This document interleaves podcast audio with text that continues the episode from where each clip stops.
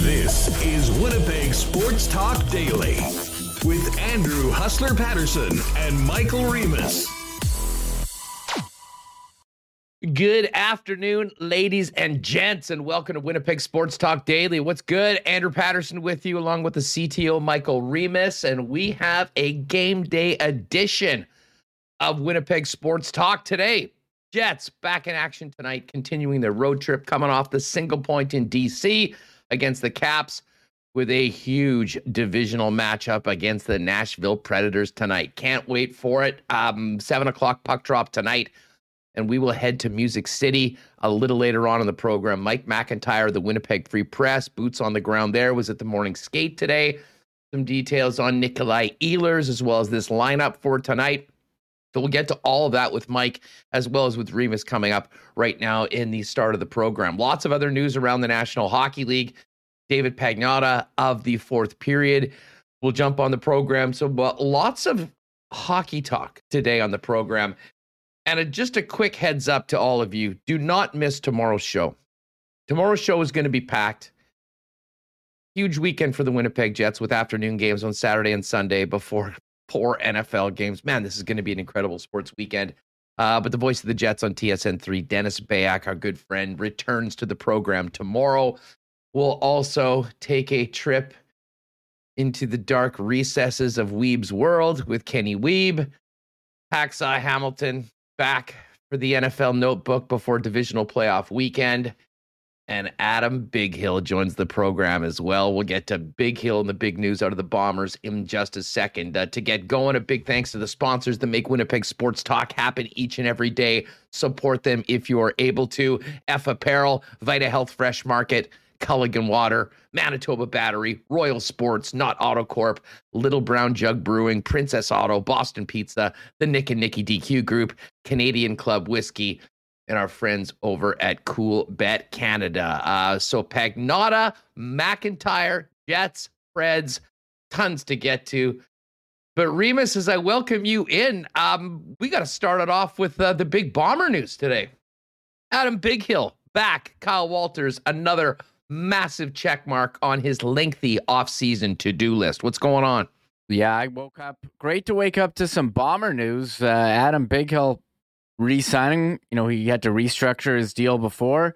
What was he? Defensive Player of the Year. You know, key part of the Bombers, multiple Grey Cups. So, I mean, I wasn't sure how they were going to do this, but seemingly Jeff Coat back, Jefferson back, Bighill back. I mean, the defense looking pretty good again. I mean, that's a nice base right there. So you got to be fired up. I don't know if they disclosed terms of the deal or anything, but I mean, it's not my money, and he's back, and you hope they can fit everyone else. We're still waiting for, the quarterback. Zach Collaros, will wait to see what happens there, but, I mean, you got to be feeling pretty good about the Bombers' chances for not one, not two, but possibly three Grey Cups in a row, so pretty awesome. Yeah, I'm certainly here for that. You know, it would have been I mean, again, we won't really get these details and it doesn't matter, but it's fun to talk about on sports radio. This would have been an absolutely fascinating negotiation. Because, I mean, let's face it, Bighill has been one of the most impactful, important players on the Winnipeg Blue Bombers since he got here. He has been, in a lot of ways, seemingly the quarterback of a defense that was all-time good last year. And most importantly, one of the leaders on a unit that has been a massive part of bringing this city 2 straight Grey Cup championship. You just nailed it, dude. I mean, he was voted the best player on the best defense in the league, on the best team, and won the Canadian Football League's most outstanding defensive player. You would think, I mean, a player like that has a ton of leverage. But at the same time, if you're Kyle Walters, you're realizing that, you know, Bighill has fit in here perfectly. Bighill being, an incredible teammate. Reading the room last year, took a redone deal for less money to stay here. And since then, he has started business interests outside of football, as well as has a beautiful young family that is making Winnipeg home. So I think that it's pretty clear that the wants and needs of both sides led to a deal today. But for Kyle Walters to be able to get this done, you know, and again, it was interesting. I mean, everyone just sort of assumed Adam Bighill would be back. And I mean, I certainly was one of those people, for obvious reasons, the ones that I just laid out. But you still got to get that deal done. And these football careers are so short. And I don't think there's any doubt that Adam Bighill, if he wanted to go full mercenary mode, would have been able to probably find a bigger paycheck for this Canadian Football League season. But when you add in everything else that Winnipeg adds for Adam Bighill and his family, this was the right decision to make. So Willie's done. Jackson Jeffcoat's done. Adam Bighill's done right now. This Blue Bomber defense poised to take another run at that Grey Cup next year. And now, Remus, we really wait for some news on Zach Collaros. Maybe we'll have some good news next week from the Blue Bombers on the quarterback, because that is the one massive piece right now that still is yet to be signed, sealed, and delivered by the very busy GM of the Blue and Gold. Yeah, last time I checked, quarterback, pretty important position. And but it seems that confirmed. That's hashtag confirmed. Breaking news right there. But I mean, you look around the league, Huss, and it seems like every other team's kind of got their position filled except for Ottawa. So I don't know where else you're going to go, unless maybe Toronto. You go back to Toronto, but they seem to be going with MBT, even though he's pretty inconsistent. So I like how the Bombers are doing this. Don't do them all at once. You know, spread the signings out so you know each day we can talk about a new Bomber thing. Well done, Bombers. Hey, DC's been around the block a few times before, yeah. And I'll say this for Darren Cameron, who's a good friend of ours, and he has been very helpful in allowing us to get a number of the Bomber stars on this program, and was certainly a big help to us back in our previous home. I mean, DC's been around the block a few times. I mean, he got his feet wet back in the Mike Kelly era. You know, I mean, he's seen some stuff, if you know what I'm saying. So. Right now, you know, he's another guy that has a lot of veteran experience right now. And I think that the Bombers, both of, you know, Kyle Walters is doing the job, you know, at signing the players. But as Willie Jefferson and Jackson Jeffcoat mentioned, I mean, there was DC on that trip taking the Grey Cup down to Austin, Texas, and, you know, a big part of those negotiations. So he knows about getting the deals done. And of course, also kind of planning it out to maximize the exposure and excitement for the Winnipeg Blue Bombers. So today, Adam Bighill is back. Great news for the Blue and Gold, and great news for Winnipeg Sports Talk listeners. Remus, is he will join us on a packed show tomorrow, heading into a big weekend for the Winnipeg Jets. Yeah, big weekend. 2 afternoon games, Saturday, Sunday, and I just gotta confirm if that you know, how that's gonna work with the NFL schedule. I'm pretty sure they're on before NFL, so you can make an even more packed day. Yeah, I mean.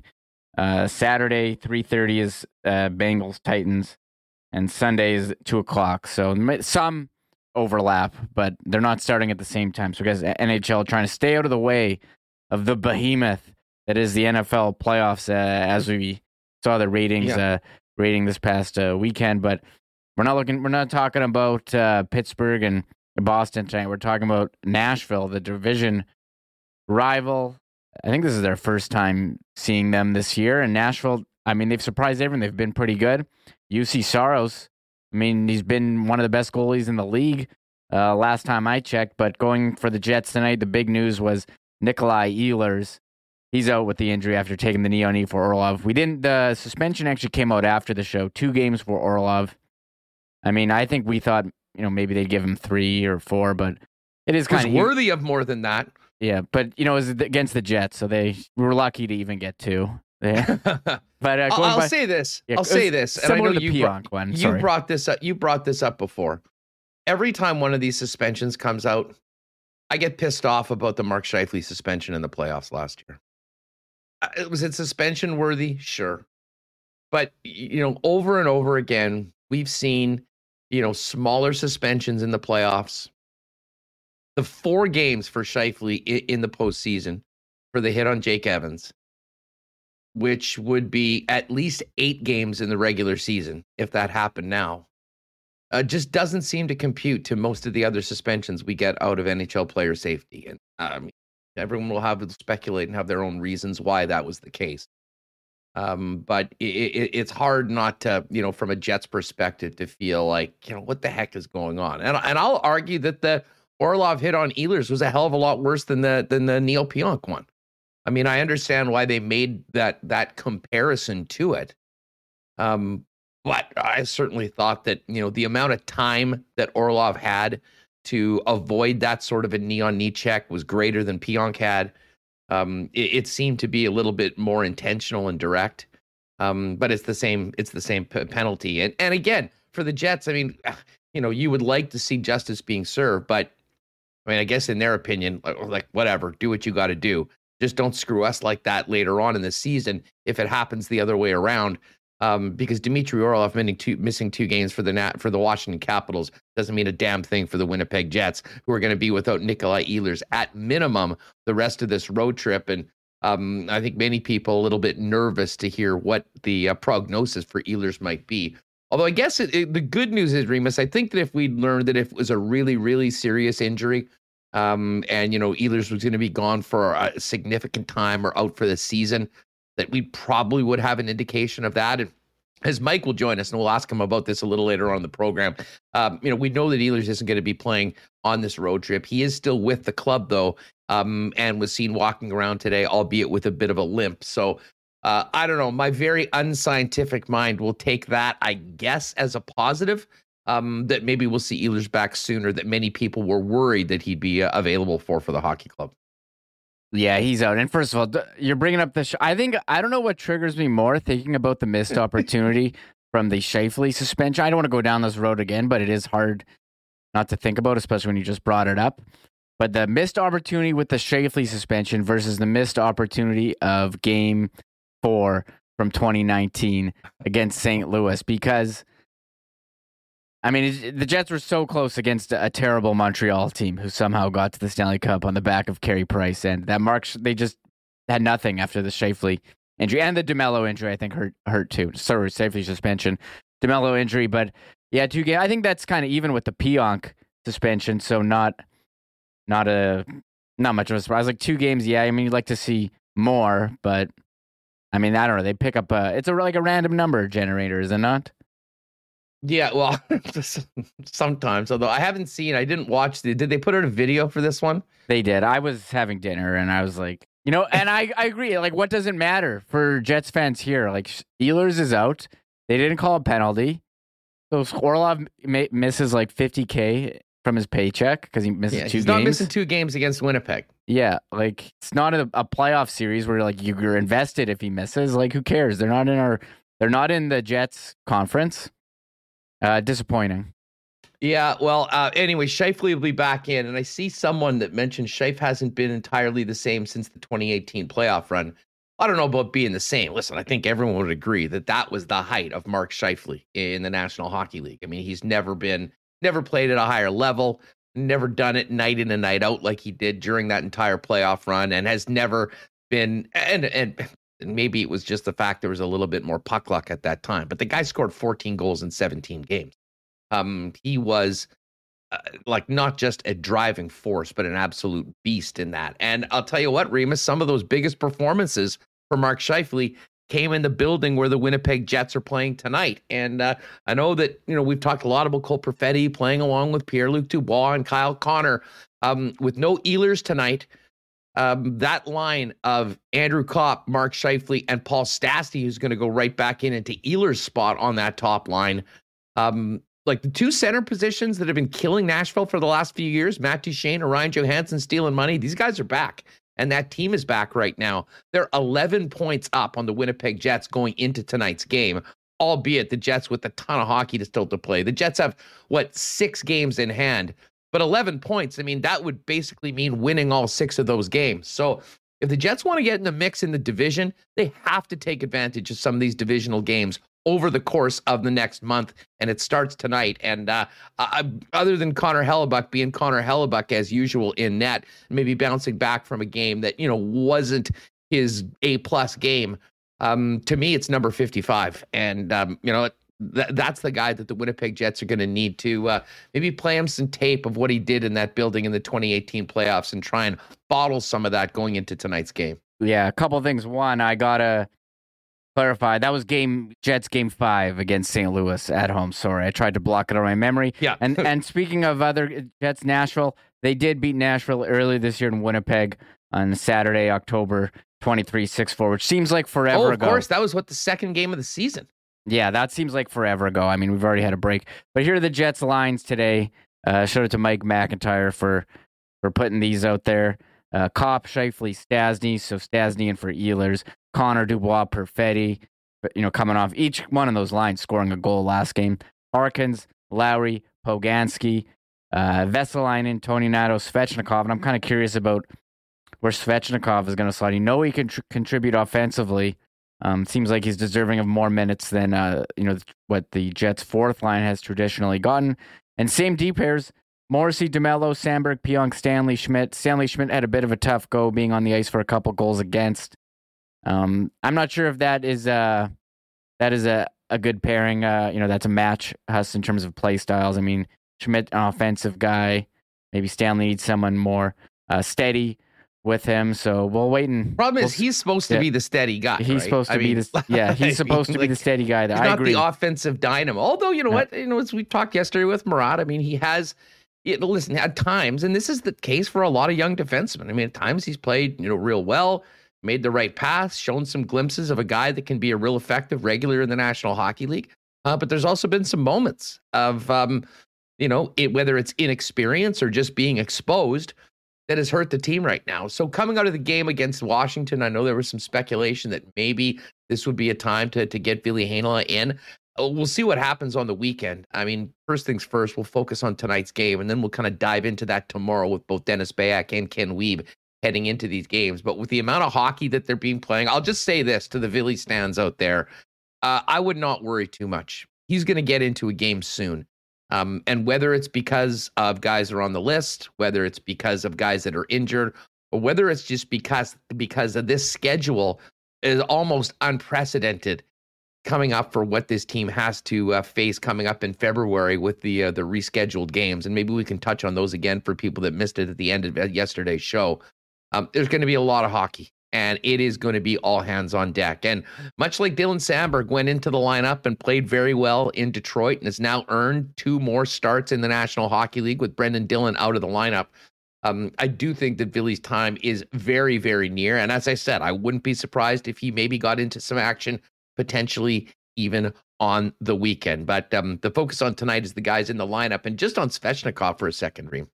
Now, I think we've all agreed he has completely exceeded most people's expectations coming into this season. I mean, I didn't know what was coming here. I mean, he was a cast off of the Detroit Red Wings. I mean, that's not really, and the fact that the Jets were able to get him on not even an NHL deal originally kind of said that this was a real reclamation project. Well, it didn't take very long, to reclaim his spot as a legitimate prospect. And, he was a contributor right off the bat. Now, we remember he did have a few good games with Connor and Dubois. He's played some other spots, but here's why I don't mind Lowry having him in that fourth line right now with Vesalainen and Toninato. If you go back to the 2nd of January with the game after that long layoff coming out of the break and the Jets were playing in Vegas against the Golden Knights, Svechnikov was on the fourth line that game. He scored. He was the first star of the game. And for my money, that was the best line. That was the best fourth line game we've seen from a Winnipeg Jets fourth line at any point this season. So I know people sometimes get tied up with, 1, 2, 3, 4, where they're in. What's going to determine this is how effective those guys can play together. And with the amount of hockey they're playing over the course of this week, you have to get production from your fourth line. And, you need to be guys that the coach feels confident throwing out there. So if I'm Dave Lowry, I feel a hell of a lot better putting that line in. No disrespect to Christian Reichel, who I think acquitted himself well when he was out there. And in that Vegas game, he, of course, scored a goal. And that was when he was playing with Adam Lowry, if I'm not mistaken. But listen, Evgeny Svechnikov playing in the bottom 6 is fine as long as he does play and gets the opportunity to get out there and they get some minutes as a group. And certainly with the guys that they're missing already, I think they absolutely need that tonight. And I think Svechnikov is going to come into the lineup and give a real spark to that line. And I'm a lot more confident than what he brings than, for instance, Vesalainen, who I think has been very inconsistent this year. But I thought Vess had one of his best games of the season against Vegas in that game as well. So those guys together again I think it's a good thing for the Winnipeg Jets, and I'll be very interested to see how they play and how much they play when the game gets going tonight at Bridgestone. Yeah, I kind of agree. I think you're looking at getting more offense from the what's listed as the fourth line there. And, you know, Harkins, Lowry, Pagansky all kind of play that straight line style. Maybe Harkins, the speed guy. Pagansky can drive to the net.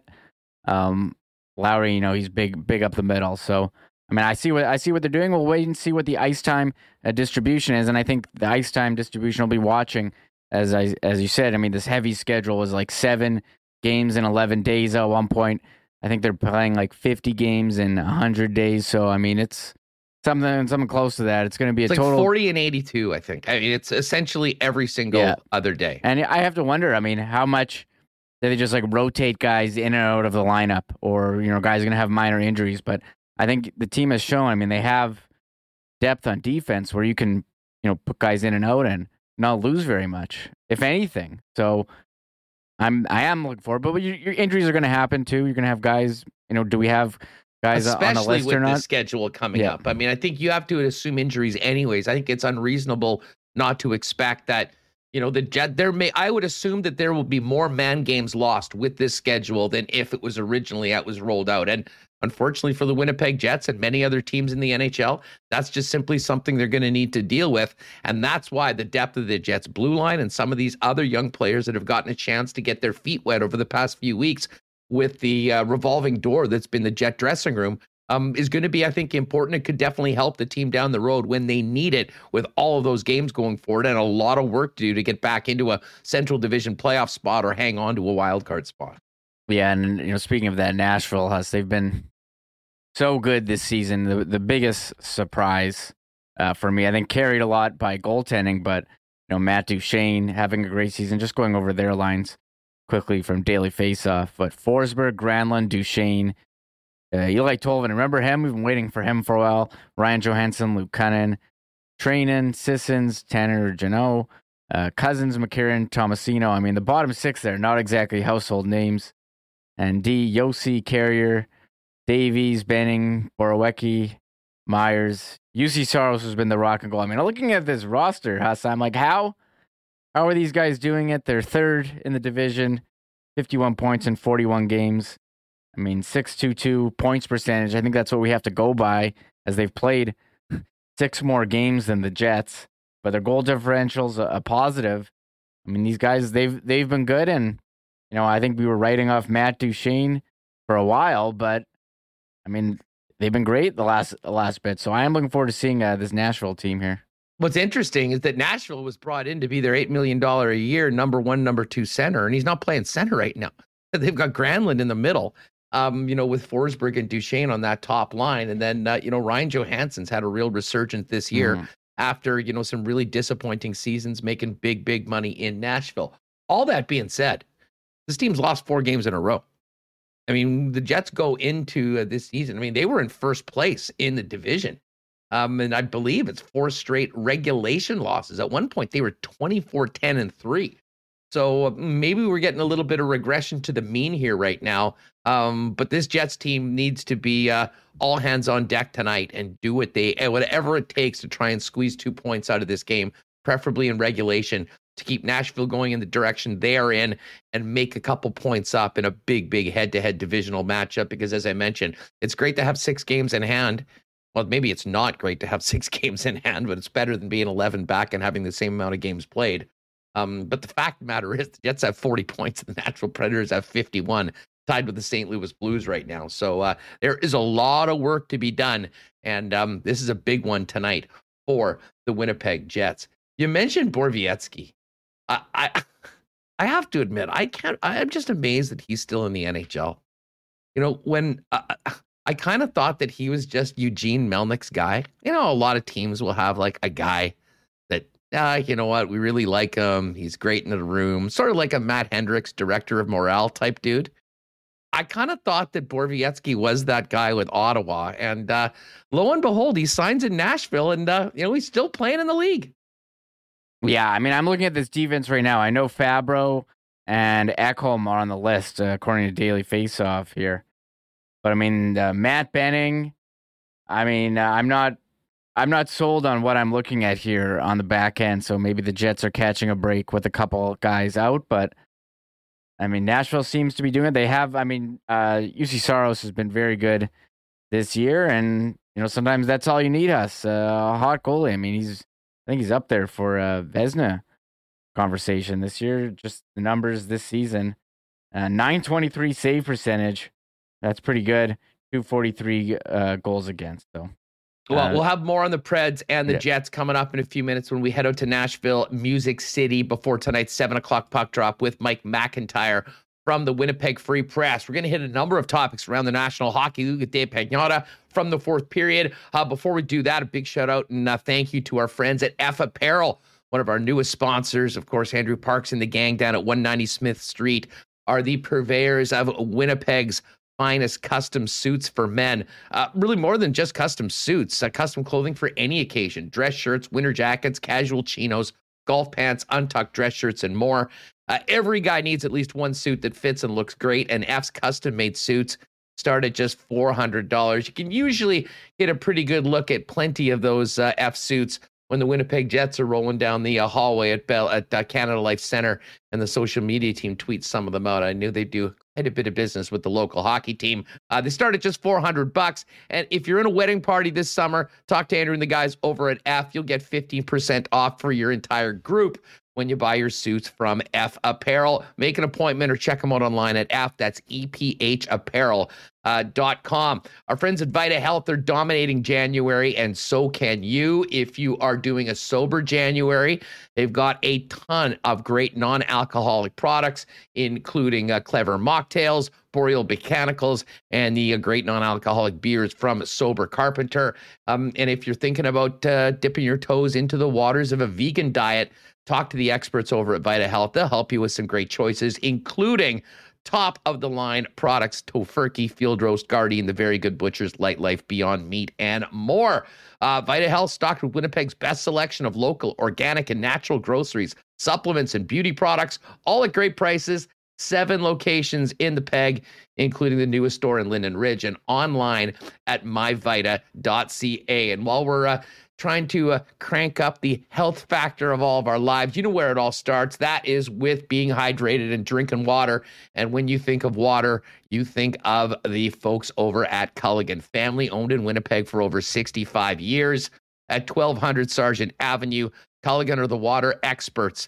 And they've got you covered for water softeners, filters, bottled water coolers, whole home systems, drinking water systems, citywide water delivery services, as well as if you've got needs for your business, commercial and industrial water products and solutions as well. Pick up the phone, hit them up at 694-5180. Talk to our friend Keenan and the gang over at Culligan Water, or find out more online at drinkculligan.com. All right, let's talk some puck right now and welcome in from the Fourth Period, it's the return of Dave Pagnotta. Dave, what's going on? Thanks for doing this. How are you? Just embracing the cold here in Toronto. Chilly. Yeah. It's chilly for like all week. We got hit hard. It's been, yeah. Hey, tell us about the day. Were you there when you guys had the big dump? I mean, we're used to some snow around here, but I mean, that did actually look pretty significant. I mean, you know, not quite calling the army in, for the famous days of Mel Lastman. And luckily Rob Ford was out there, or Doug Ford was out digging people out on his own, just really taking control. But that looked crazy. I mean, like 40 centimeters, the entire, has everyone dug out yet? There are some. I've got a friend of mine, their driveway or their street is still, it hasn't been plowed yet. Some parts of the city got 60 centimeters. So, or I guess the GTA. So it was a big dump in 24 hours. And it's freezing today. It's like minus 28 right now or something, or whatever it is. But what are you going to do? We can't have fans in the buildings. We can't have nice things outside either. So yeah, everyone's staying home. If there, I'll say this. If there was ever a time all year to have to stay home, this is it. And hopefully we'll get into the next month and, you know, we'll have some loosened restrictions and we'll be able to get some fans back in the buildings. But the bottom line is the NHL ain't waiting anymore. We got the schedule yesterday. What have you heard from reaction from around the league and especially the Canadian teams? I can tell you, I mean, we were live on the air and we were going through the list and we're like, Jesus, these guys are playing like 2 out of every 3 nights for the better part of the Olympic break. I mean, 7 games in like 10 and a half days. 5 and 7 at one point. This is going to really, really tax the rosters, and I would say the depth of many of the teams in the National Hockey League, especially north of the border.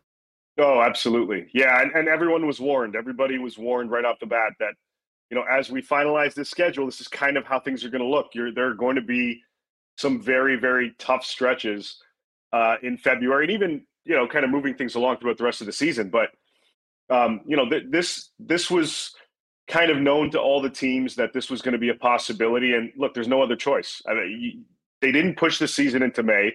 They're still utilizing that first week of May as a bit of a buffer in the event that there are more games that have to be postponed later on, with the hope is that they don't have to worry about that, but at least they're giving themselves a buffer.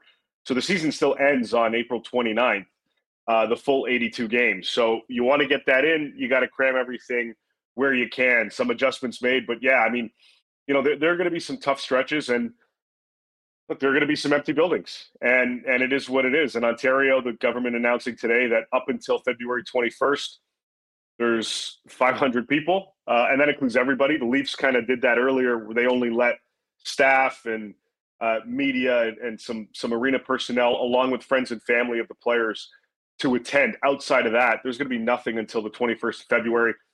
Then it goes to 50% capacity in Toronto and Ottawa, and then March 14th, it hopefully it's supposed to go full. So within that period, there are, I want to say, 15 or 16 games in Toronto and Ottawa combined that will have nobody in the building, basically, until we get to that February 21st period. It is what it is. The league can't wait anymore, and at least we're getting the full 82 in.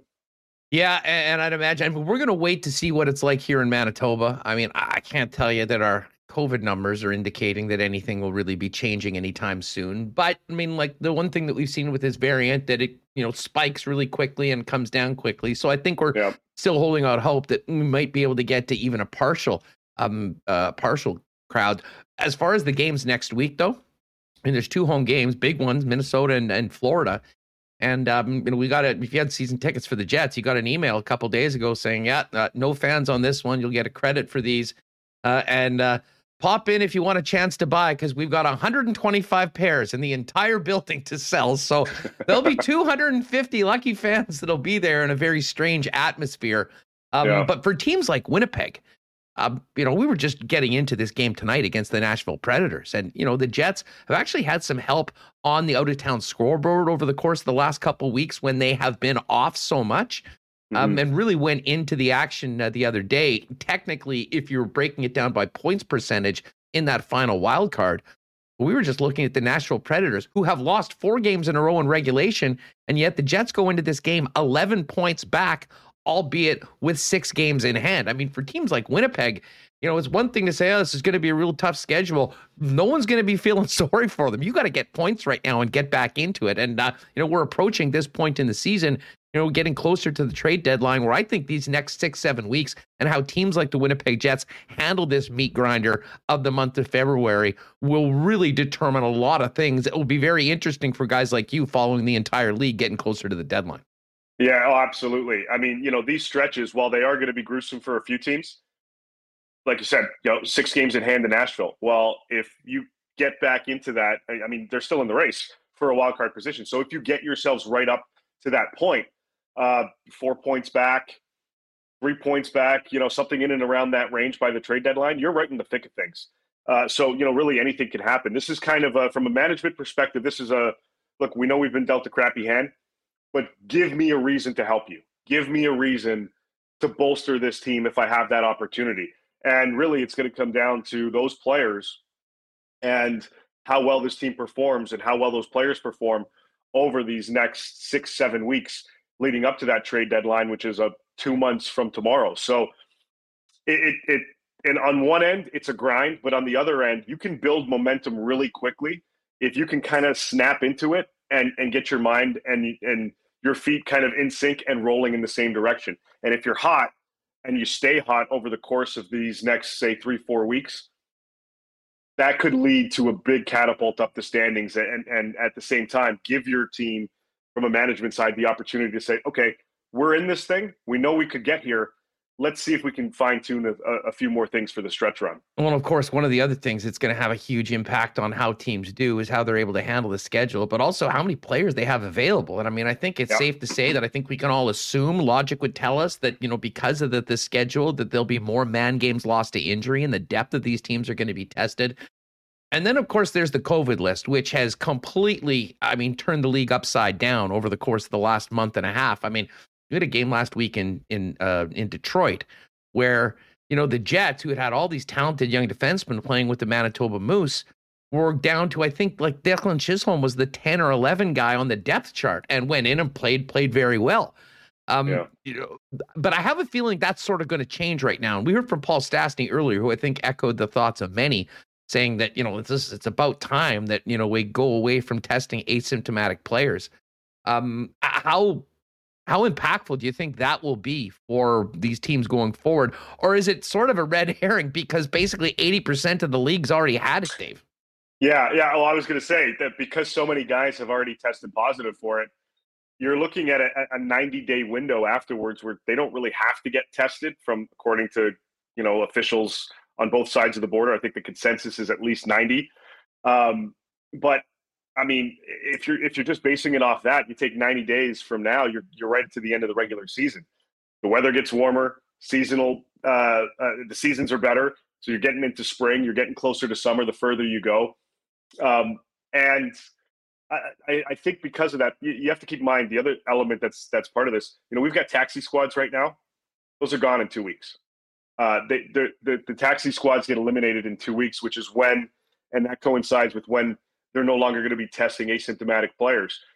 So unless you feel something, you can go out there and play just like, you know, we used to when guys had the flu or that mumps outbreak where Sidney Crosby's neck was like this. He's like, I don't feel anything. I feel fine. Those guys are getting tested now, though. I think if you show up with flu-like symptoms or with something on your head, you'll probably be doing it. But the bottom line is, I think it's safe to say, just from a math perspective, we're through the worst of it, at least for this season, in this instance, and we should have more fuller rosters. One of the things I love about what you guys have done for a long time at the Fourth Period is not only talk NHL and have great NHL contacts, but also with players and with agents. Just the fact of where we are right now, the fact that these games, they did their best to try to maximize the revenue and keep it out, but we're going to have a bunch of empty buildings.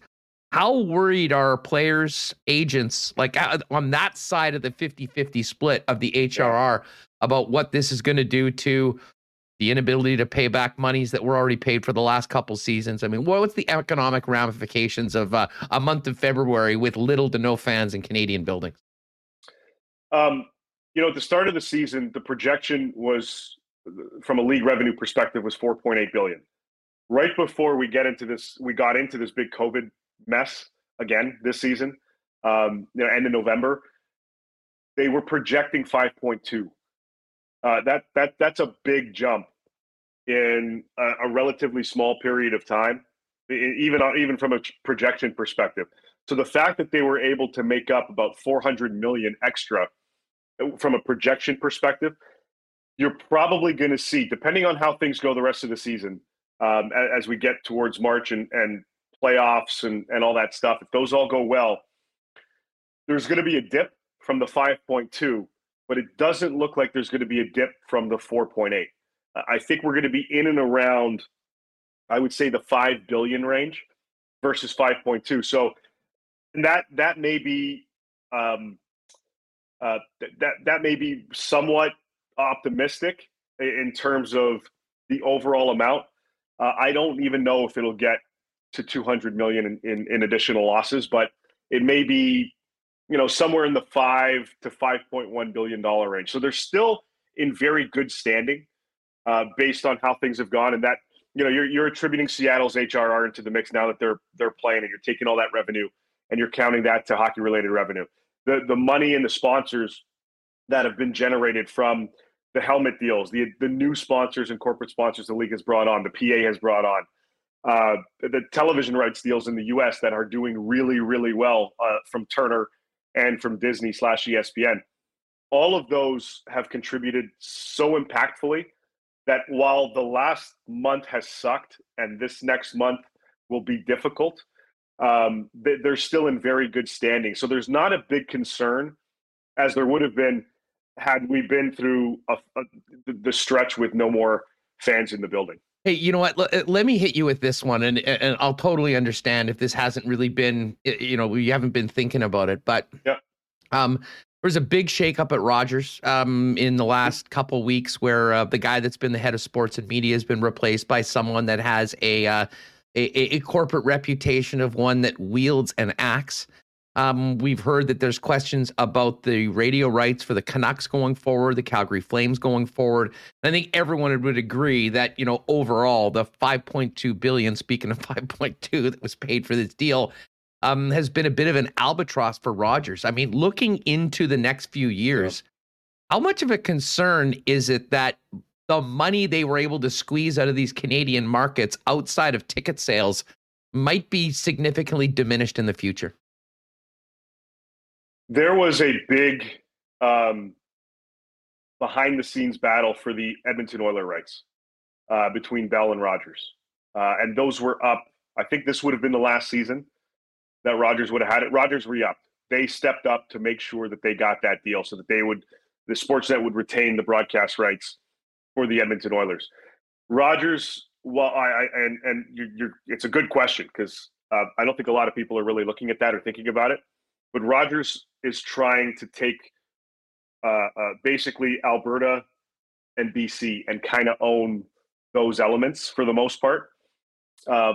I would be a little bit surprised. I would be pretty surprised, even on the radio side, if they don't go all in to keep the Canucks side of things and to keep what they've got from Western Canada. They've invested a lot into it. They like what they've got. It amplified by the fact that they stepped up to renew at a higher mark the Oilers' rights. I would be a little bit surprised, but and then if they balk at it, but then at the same time, that also shows that there is still a lot of value in those elements, even though we're dealing with COVID and all that stuff, and the projections are we're going to get through it.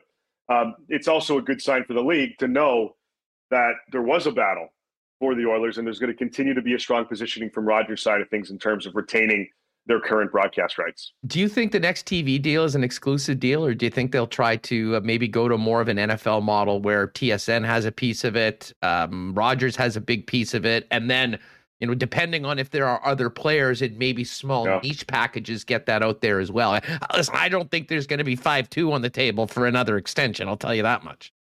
You know, I think the NHL will utilize the TNT ESPN model and go to both Rogers and Bell and say, Here's what's worked so well in the U.S., bit of a different ballgame on our side of the border, but nevertheless, things are working so well on this side. Why don't we discuss that? And it may lead to a higher number combined, but the real question, quite frankly, is will Bell and Rogers want to split it? I can tell you, Bell has been offered in the first few years of the Rogers deal, they were offered the opportunity to take some season games. And they balked and said, no, you got this. Show us how it's done. So I don't know.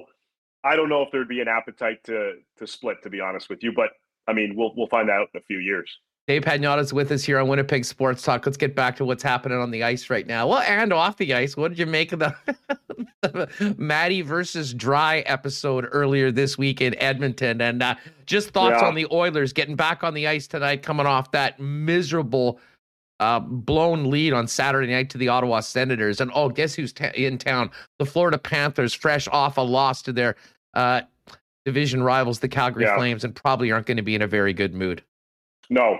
I talked to a couple Panther players earlier this morning, and they're like, we're itching to hit the ice tonight. So good luck to the Oilers. The frustrations are boiling over, and it's now going into these press conferences. And because of the times we're in, there's no opportunity to say, all right, just come to the corner. Let's hash this out. Let's forget about it. Now it's, well, all the cameras and everybody's going to pick up on it. And you're only going to show certain clips. They didn't show, I think the main clip that was being tossed around was right when that instance occurred, when Leon was just tremendously annoyed, not just kind of annoyed. He was being pissy, I believe was the term for it. Right. Sorry. Yes, that's right. He was. the questions kind of before that, which Maddie also asked, kind of led into that. But it's all those, it's the frustration. And he came back and he gave a shot to Jim about it. And then he came back with the pissy comment and this and that. So, I mean, look, it goes on both sides. But it really shows you that the frustration is just, they can't hide it anymore, because you're getting the same questions over and over again. And management is sitting back waiting. You know, we know that they've been looking for a goalie for a little over a month, even though Kenny Holland said, no, it's Smith and Koskinen's net. It's not going to be, because he's been looking. Evander Kane, they're waiting to see what the league rules on that. And if it's all good, they're going to sign Evander Kane. Dylan Holloway is getting some time in the AHL. Is that going to give him enough to prove to the guys that A, he's healthy, and B, he can compete to an NHL side of things? And if that is the case, and now you add Holloway and you add Kane, your lineup's a lot deeper all of a sudden up front.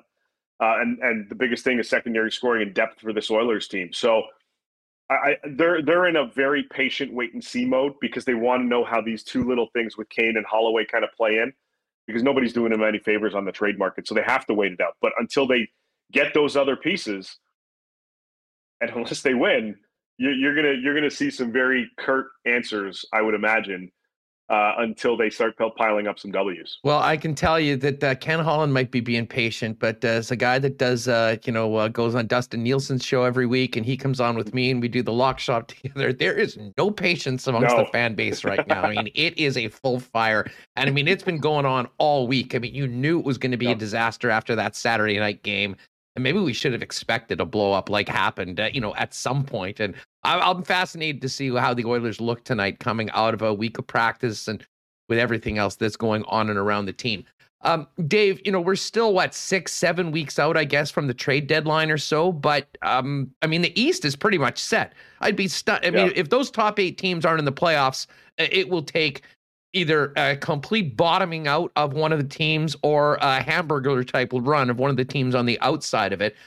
What are you hearing? I mean, could we be seeing some moves made a little earlier, particularly in the Eastern Conference, because of just the landscape of what it is? And is there any players that you're hearing right now that maybe some GMs are being a little bit more aggressive in knocking on the door of their fellow counterparts? Right now, there's a lot of exploration right now. It's let's feel things out. Let's see who's available, who might be available. Some teams like Philly are just grasping at whatever they can to stay into the mix. I suspect in a couple of weeks, they'll hit reality and say, okay, well, we got to talk to Giroux. We've got to figure out what to do with Justin Braun and Rasmus Ristolainen and Connaughton. And I think there's another thing. I think they got 4 pending UFA defensemen. Are they going to explore Travis Konechny again? That was a player that they had talked about making some type of hockey move, swap talent for talent, utilizing him as a key piece. They tried last season. They tried in the summer. Are they going to look to do that again at this stage? It's possible. Columbus, another team. They've got Jonas Corposalo, who's a UFA. They've got Max Domi, who's a UFA. They've got a few other pieces that they can look to move that some teams have asked about. Teams are curious about Patrick Laine. He's an RFA. Teams are curious about Jack Roslovich. That's changed a little bit compared to last season when things were going so well for him and how he was performing. Montreal, now that they've got their GM, going to take about a week or so to figure out what they want to do, or at least get a good picture of what they want to do, and then really intensify those Ben Chiarot talks, the Kulaks, the other assets that they have, Perreault's and so on, that are UFAs at the end of the season. And another guy that teams are curious about, Jonathan Drouin. Very good playmaker. Got another year left on his deal. He's only 26. Would the Canadians consider making a move of that caliber before the deadline? So I think I agree with you. I think that the 8 teams that are currently in the East are more than likely the 8 teams that end up in the playoffs. The only team I'm curious, and I haven't written them off yet, is the New York Islanders. 13 games to start on the road. Ravid, just destroyed by COVID earlier on. I want to see them get on track. They've been a lot better the last, I'd say, 6, 7, 8, 9, 10 games. If they can get on a run here and one of those teams falls back, I wouldn't count them out just yet. But outside of that, I think most of those teams are looking at themselves going, all right, it might be time to start wheeling and dealing. We're not there yet, but I suspect right after All-Star, that's when things are going to get serious. Dave, I just have to circle back to our old pal EK9. You can't bring him up here in Winnipeg without getting a little update on this. I mean, it was interesting to see. And I mean, as a player, I mean, I think he's a low, I shouldn't say low risk. He's not, I don't think you could ever call Evander Kane low risk, but the cost on a 1-year deal of what it's going to get him to come in could end up being a smart bet for a team. But what are you hearing right now about his situation? Because it does seem like whatever the instance was of him traveling without the proper time away was what gave the San Jose Sharks the confidence that they were in the right to terminate the contract. We'll find out what happens with the appeal. But it sounds like there's a potential suspension. I mean, where things are at, and at what point will Evander and the Oilers have any sort of clarity on this? Well, you know, they thought, my understanding was Kane and his camp were under the impression that by either yesterday or end of day today, the NHL would wrap up their investigation and start compiling their report and have that basically ready for the end of the week. They're confident enough that they will be getting through this and then just be ready to sign with the team. It sounds like, which is effectively the Oilers. I've been told nothing different. They're just in waiting mode to see how this kind of plays out. But it sounds like things have been delayed a little bit. I didn't get the sense this afternoon that the league was ready to submit their report or wrap things up just yet. And the initial, as I said, the initial belief was either Wednesday or Thursday. Or Thursday, it hasn't happened yet. So they may be pushing things. They may want to figure out exactly what grounds they have to potentially suspend him further from any kind of play. Well, he got clipped for 21 games for a COVID-related violation. I mean, if they decide that he's going to get suspended, I mean, are we talking about that sort of a number again? I mean, is that how serious this is in the thought of the National Hockey League? Because it was at the beginning of the year. Yeah, the perception is it's that serious. But I can tell you, again, talking to people in his camp, they vehemently deny that there was any fake vaccination documentation, anything along those lines. The fact that he was allowed to enter Canada while testing positive, the argument there is that might be more on the Canadian Border Services than the fact that Kane was allowed to go through. Did he break any league rules? I don't think so, not by the sounds of things. Did he break the Canadian Border Services rules and laws that are currently in place? It sounds like it, but that's not an NHL issue, technically. So those are the arguments that his camp are kind of relaying back, saying, well, he didn't have false documents. He got into the country. They let him in.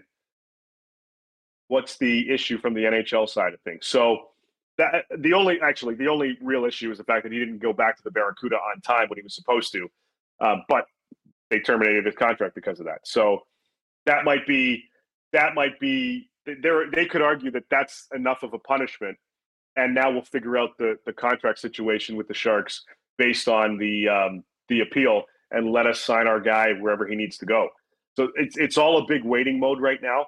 I can tell you, Tuesday, I thought this was going to be resolved by Friday. We're sitting here Thursday. Things are being pushed a little bit. It may take the weekend. It may take till the beginning of next week before we get an ultimate ruling on this. But it's coming quickly, and Kane's just sitting back waiting. Well, it can't come soon enough for the Oilers, even just to have something else to talk about as opposed to what's going on right now. Dave, thanks so much for doing this. Look forward to catching up real soon. You got it. Thanks for having me. There it is, Dave Pagnotta on Twitter. And, of course, make sure you're following and checking out The Fourth Period. Mike McIntyre is ready to go. Just before we bring Mike in, a big shout-out to our friends at Manitoba Battery. Yeah, another day, another extreme cold warning. You better have a battery that's going to get you from point A to B reliably. And if you do need one or need a test on your current battery, Donnie and the gang down at Manitoba Battery are the go-to guys for all things batteries here in Winnipeg. Got locally owned down at 1026 Logan Avenue. And they also feature delivery services citywide if you're not able to get down there. Give them a call at 204-783-8787. Best prices in town. Don't waste your time at Costco or any of the big box stores. $89.50 with Core Exchange. Incredible selection of high quality booster cables as well, not to mention sled batteries and so much more. Find them online at manitobabattery.com or give them a call at 204-783-8787. Of course, the Jets are back in action tonight. Royal Sports has the biggest and best selection of Jets merchandise in the city. Thousands of items, including some really cool retro jerseys that came in this week, featuring Teemu Selanne, Dale Hawerchuk, Anders Hedberg. You can find those down at 750 Pembina Highway. While you're there, check out the extensive collection of Blue Bomber Championship merchandise, as well as NFL gear for the entire league, but especially those 8 teams that are still battling for a spot in the Super Bowl in LA in a few weeks. Of course, they're the Hockey Superstore as well. Tons of snowboard gear and equipment. And make sure you check out all the cool stuff over on the King's Skate, Snow, and Surf side as well. Over at Royal Sports, been with us from day one, 750 Pembina Highway. And as we get into the new year, if you're looking for a new vehicle, before you do anything, talk to the gang over at Knott Auto Corp. Why not get into the car of your dreams at a great price with the help of the Knott team? Waverly and McGillivray is the place. Knott.ca is the spot online. And of course, they've also got the Winnipeg Car Lab open as well. Follow Winnipeg Car Lab on all the social channels. They're doing that striping, tinting, rims, and of course, full custom wraps if you need one for your business. Knott Auto Corp, Waverly and McGillivray, and at knott.ca. All right, let's get to Music City and bring in our good friend Mike McIntyre from the Winnipeg Free Press before the Jets have a huge game tonight against the Preds. Mike, how's Music City treating you? It's cold here, Huss. It's really cold. It snowed overnight. There's this white stuff all over the ground, which, as a Canadian, of course, is not unusual. No, it was -5 temperature and a -12 wind chill this morning, and it's a damp cold that the locals here, they don't know what to do with it. I mean, yeah, it's balmy by Winnipeg winter standards, but it was weird weather. They got like a monsoon yesterday afternoon and evening, a ton of rain, and then it turned to snow overnight. And you know, this is a big sports weekend here in Music City, Huss. Not only are the Preds and Jets playing tonight, I know you would be interested in this, and I kind of wish I was sticking around. WWE SmackDown is here tomorrow night, live from Bridgestone Arena. I saw some of the trucks kind of waiting in the area. I guess they'll be setting up probably as soon as the game ends tonight. I think that might have been the event. I think that was supposed to be here. I think that was the event that they originally announced for Winnipeg, if I'm not mistaken. So isn't that funny? And we go from the squared circle into a heavyweight tilt in the National Football League with the Bengals coming to town to take on the Titans, who, of course, hold down the 1 seed in the AFC. That's right. And that's taking place Saturday afternoon. So if you were like a hockey, football, wrestling fan, and I know you and I are, Huss, like this would be a good 48 hours to spend in Music City. No doubt about it. The Jets, of course, will be trying to lay the smack down on the Predators tonight. And, you know, Nashville's a team, Huss. They leave their opponents black and blue. They're one of the most physical teams in the NHL. They're also one of the most penalized teams in the NHL. So I expect a bit of a war on the ice tonight as these Central Division rivals get reacquainted with each other. Well, you know what? Before we get to tonight's game, let me first ask you about Nikolai Ehlers. What did you think of the 2-game suspension to Orlov? And maybe most importantly, because the suspension, as he said, doesn't really help the Jets at all. They're finished playing Washington this year. I know you saw Nikolai Ehlers. He's still with the team right now, which I guess would be a good sign. I mean, Fill us in on the latest on 27 and what you're gathering from being there in Nashville. Yeah, I just saw Nikolai Ehlers about an hour ago here. I'm just at the hotel down the street from the rink here, Huss. But the Jets are staying right around here as well. So they actually walked back to the rink, and I saw Ehlers along with his Jets teammates. And the good news is he was not only walking on his own, but there's no crutches, certainly no leg brace or anything that I could see. I mean, I guess it's possible he's wearing something under his pants, but there's nothing bulky that stood out. And I mean, he had a bit of a limp, but nothing too pronounced. So I'm not a doctor. I don't play one on TV, but that's got to be encouraging. I mean, you know, the way he went down the other day, and we know he's out for the rest of this road trip. The Jets have just actually put him on IR, which will just create a roster spot. But whether he could be, you know, ready to return as early as next week, I'm not sure. I know they were awaiting some further tests. As for the suspension, Huss, I mean, yeah, 2 games, that's kind of the going rate, I suspect.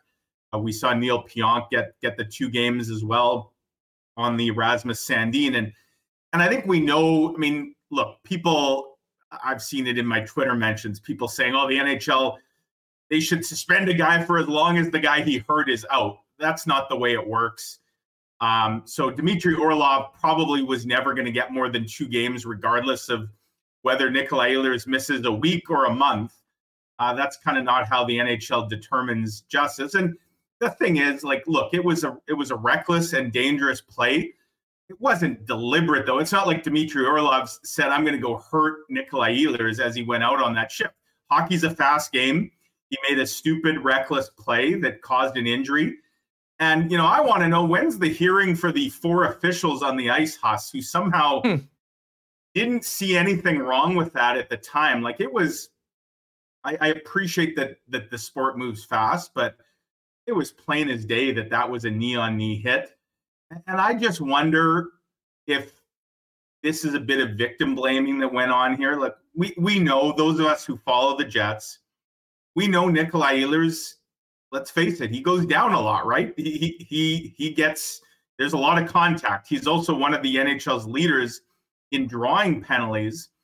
But I do wonder at times if officials, when they see who it is on the ice, almost now hold that against him. And so I don't want to say that they thought he flopped or was faking, but I do wonder if they saw Nikolai Ehlers, saw 27 on the ice, and that gave them pause for thought. The bottom line, if you're the Jets, you have every right to be frustrated, not only because you lose Ehlers, but also you probably should have been on a 5-minute power play in that game. And, you know, Dmitry Orlov stays in the game. He actually helped set up Tom Wilson's overtime winner. Talk about insult to injury, literally. And so there's a point that I'm sure if you're the Jets, you could probably look back and say, we deserve 2 points, not one out of that game. Yeah, agreed on that. Ehlers, just in the last 20 minutes, has been put on IR by the hockey club. What's the significance of that? And do we take anything from it? No, that's just a paperwork move at this point. We knew he wasn't playing tonight, and we know he's not playing Saturday or Sunday. Dave Lowry's already ruled him out.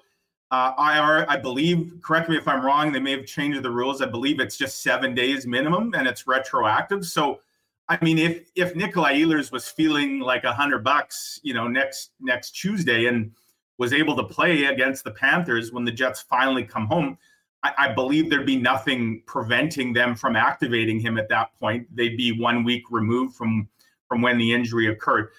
Again, I'm not saying that he is going to be ready to play by Tuesday.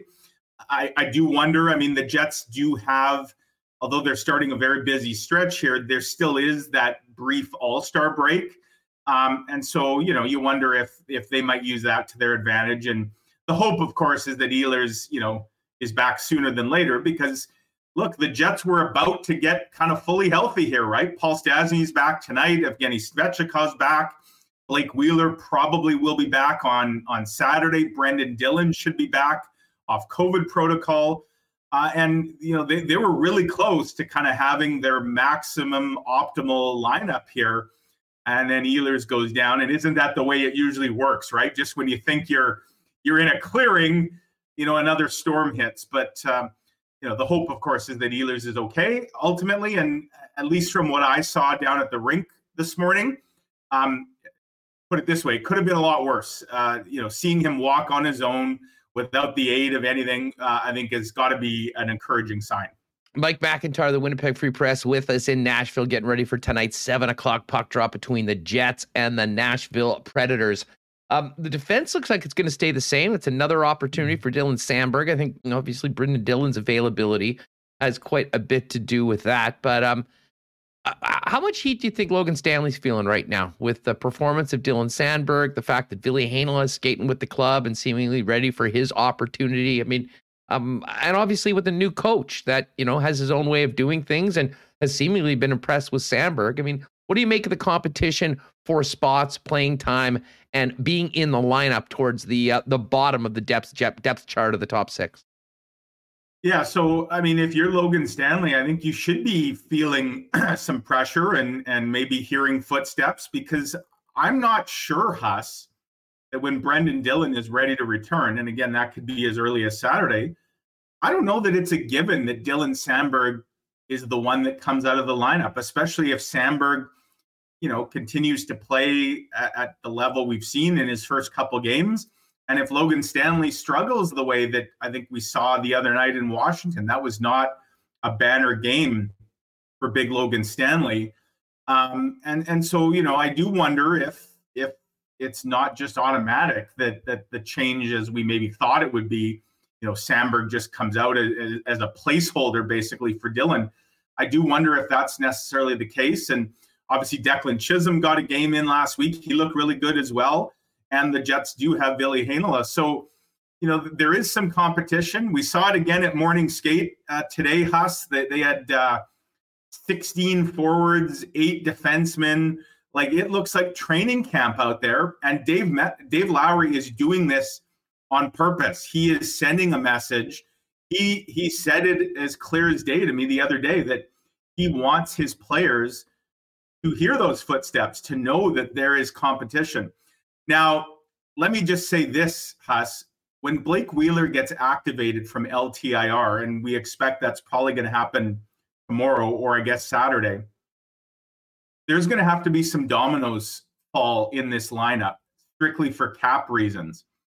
And my understanding is unless Nikolai Ehlers goes on LTIR, which he's not, he's just on regular IR, that's not going to help the cap situation. And Kevin Cheveldayoff, who of course is here on the road with the team, he's got some tough decisions to make in the next 24, 48 hours as to what he does with all these players. We also know the taxi squad, by the sounds of it, is going away once the All-Star break hits. So you won't have those guys kind of around the team for much longer. So all of which is to say that the numbers we're seeing right now around the Jets with all these bodies, that's temporary. But I do think that everybody should be on notice, and Andrew Kopp spoke to this a little bit this morning, that they believe they really do have a clean slate with the new voice behind the bench. And, you know, for those who maybe doubt that, and I still see some of the, this is just same old, you know, it's Dave Lowry acting like Paul Maurice. Ask yourself this, if Paul Maurice was coaching the Jets right now, with the players that are in the roster tonight that are going to be in the lineup, do you think Cole Perfetti would still be playing on the second line with Pierre-Luc Dubois and Kyle Connor? Would he have even been given that chance to play on that line? Which is to say that I do believe that Dave Lowry is bringing that clean slate approach and that he is willing to give, even if it's younger, inexperienced guys, a look that maybe they just weren't getting in the past. Well, it's a fascinating... Now, listen, I'm not sure what the dominoes, I mean, I don't know if you want to suggest them. It's hard to wrap my head around the cap implications on a day-by-day basis. I mean, you almost need a master's degree to figure all that out. But when Wheeler's good to go, he's going to be back in the lineup, and you would think most of the regulars will be there and ready to go. I mean, I think we all sort of thought that it would make a lot of sense for Wheeler, at least initially coming back into the lineup, to potentially play on that third line along with Adam Lowry, which I've got a lot of time for. I mean, I think that if healthy and if Ehlers is in there, that might be the best way to go going forward. If Ehlers is out for any significant period of time, there's that spot there. Svechnikov, of course, has been hurt. He's coming back into the fourth line. Maybe we'll get to that in a minute, but you know, regardless of who's up and down, if most of the regulars that have been there throughout are available to Dave Lowry, how do you think they handle Wheeler coming back in, knowing that Nikolai Ehlers isn't going to be playing on the weekend? Yeah, and then it's a question of what you do with Paul Stastny, who right now is up. He's going to play in the Ehlers spot along with Andrew Kopp. I mean, you do have a number of options, right, Huss? Dave Lowry could always put Andrew Kopp back on the third line with Lowry if he wants that true checking line. But I think Dave Lowry likes what Andrew Kopp has brought and how he works with Mark Scheifele. So I don't know that that's automatically going to happen. So does Blake Wheeler go up there with Scheifele and Kopp in Ehlers' absence? And is it Paul Stastny that slides back down to play with Adam Lowry on a third line? You know, again, and Cole Perfetti, like, is his spot secure? He scored, of course, the other night, and I really like what that line did. They created a ton against a really good Capitals team. Nothing is permanent, of course, but we know that spot with Dubois and Connor, that's a spot that Svechnikov has been in there. Vesalainen got a look in there. Like, you could put a whole bunch of different guys there. You could put Blake Wheeler there, I suppose. Dave Lowry does have a lot of options. I think his options, though, may be a little more limited by the cap situation that's going to probably require some guys who are here through no fault of their own to be moved, down either back to the taxi squad for now or down to the farm. Here's an interesting one for you, Huss, and I really wonder how much the Jets might consider this. Nathan Beaulieu, who, let's face it, he's not getting into this lineup, unless injuries hit. Great character guy. They certainly appreciate what he brings, to the room. But I do wonder if that cap space for Nathan Beaulieu might be better used, and in fact might be needed by the Jets. And I do wonder if they would consider waiving Nathan Beaulieu. And you take the risk, I guess, that another team decides they want to pick him up. And if so, and he goes and plays somewhere else, good for him. If not, he clears. You could put him on the taxi squad for now, and you save that salary space. And especially when you've seen already what the likes of Samberg and Chisholm, they got Kovacevic down there, who probably would have got the call-up last week, but he had COVID. And you got Ville Heinola. Like, there's a lot of good young depth defensemen. And I just wonder if Nate Beaulieu's not been passed on the depth chart and that his cap savings or his cap space could be better utilized right now. To me, I think that's where you start. And I guess it depends on how much you have to clear and what it is. But listen, if they were at all worried that they really needed Nathan Beaulieu and those other players weren't able to play, I think much of that has probably been, I don't think that worries there as much, especially when you see, Dylan Samberg right now playing over Ville Heinola. I think everyone knows that Heinola, has been in before, is ready to go, and we go from there. It's the simplest, it's the easiest move, and to be honest, it's the lowest risk. Nathan Beaulieu is not really going to be playing very much. Put it this way, if Nathan Beaulieu is in the lineup for the Winnipeg Jets, that's either a wild decision by the guys who are making up the lineup, or you're in a real bad situation with the availability of your defensemen that are higher than him on the depth chart. So I would absolutely think that we would that it would start there. Do you think Ville might play on the weekend at all? Well, the Jets do have the option, of course, with back-to-backs. Maybe we see a little bit of movement there in terms of who's in, who's out, and again, obviously health will be a big part of it. But let's say Brendan Dillon comes back in the lineup on Saturday. He's coming off COVID and hasn't skated a whole lot. Are they comfortable having him play back to back? One thing to remember, though, Huss, Ville Heinola is technically not even on the roster right now. He's on the taxi squad. And I realize, it's more of a technicality, but you still have to create the spot and the space, So I'm really fascinated to see how they stick handle around the Wheeler LTIR activation. And I'm sure Kevin Cheveldayoff and Larry Simmons, more than anybody right now, they've probably got the spreadsheets and the flow charts out, crunching the numbers as to what other moves they're going to have to make to make sure that they are cap compliant. And I would say that Ehlers' situation, again, if he's not going on LTIR, and if you go on LTIR, don't forget, you got to miss a minimum of 10 games or 24 days. So you only put a guy on LTIR if you know that he's going to be out that long. If there's some gray area there that Ehlers could be back, you can't put him on there. So you can't get that salary cap relief even temporarily. And that does complicate matters, because now you've got to fill Ehlers' spot in the lineup and on the roster, but you don't get the cap relief that comes with it. So there's a lot going on for sure, and it makes for some intriguing debate and discussion. And I would say this, Huss, in a lot of ways, these are good problems to have, because we're talking about good players that, or what we think are good players that either can't get in the lineup right now or might have to come out. And I guess that's a lot better than the alternative.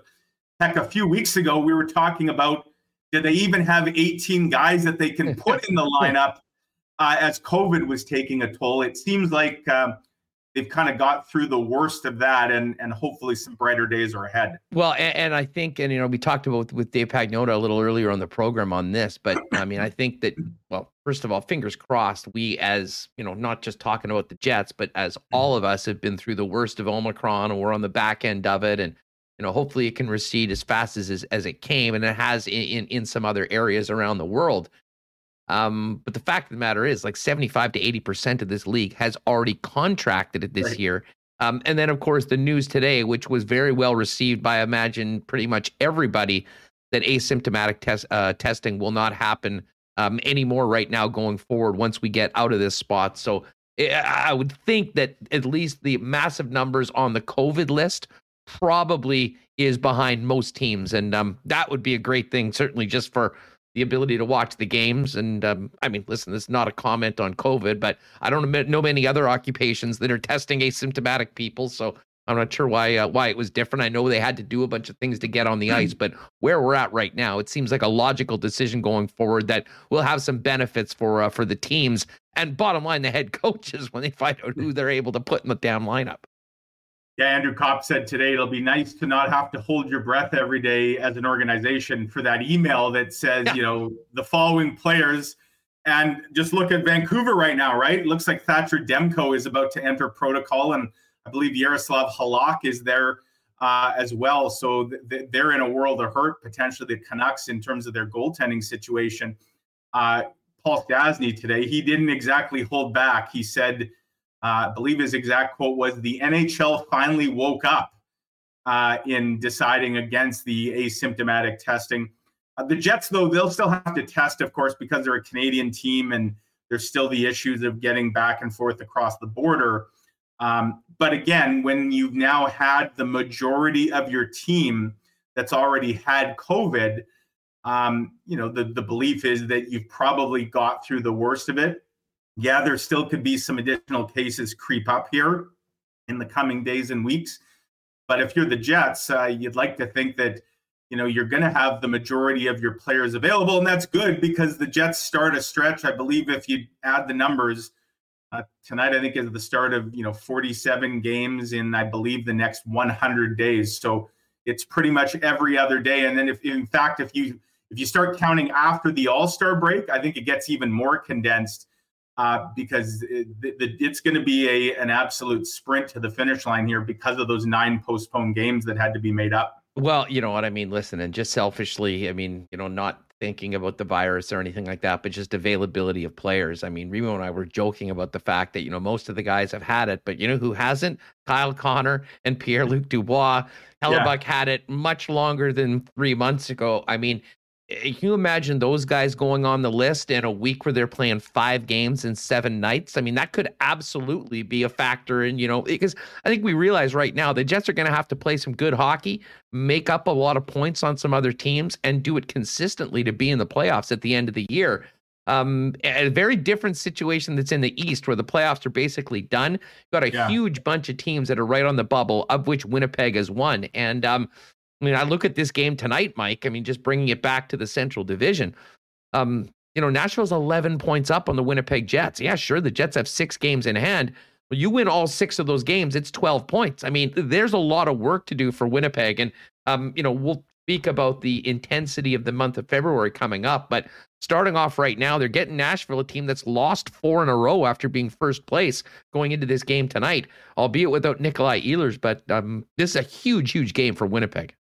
Yeah, I suspect the Preds are going to be in a bit of an ornery mood. They lost, of course, on home ice the other night in Vancouver. That's been, the Jets are basically following the Canucks' lead here, Huss. The Canucks beat the Capitals in Washington the other night, and then the Jets went into Washington. Then the Canucks went into Nashville and won. Now the Jets follow that. So Vancouver's giving them a bit of a tough act to follow here. You know, and the Jets, of course, they got the 1 point. They would have liked 2 the other night in Washington. But, yeah, this will be a tough game. We saw Nashville very early in the regular season. I believe it was back in October, Huss, and the Jets won that game. But, you know, that was so early in the season. I don't think we knew what to expect really from either team, and they were just kind of finding their way. So the Predators, as we've seen, have certainly found their way, other than these last four games that they've dropped.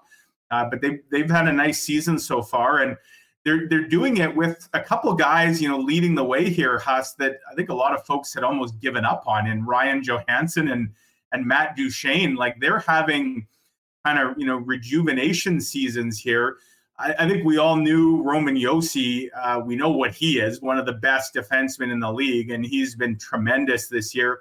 Juuse Saros is having a great season in goal, you know, as they sort of move on from the Pekka Rinne era. And the Predators have some good special teams. I did mention earlier, their one Achilles heel seems to be that they play a hard-hitting and at times, you know, borderline illegal style of hockey, because they are one of the most penalized teams in the NHL. So, you know, you want to make them pay, of course, if there's going to be a parade to the penalty box.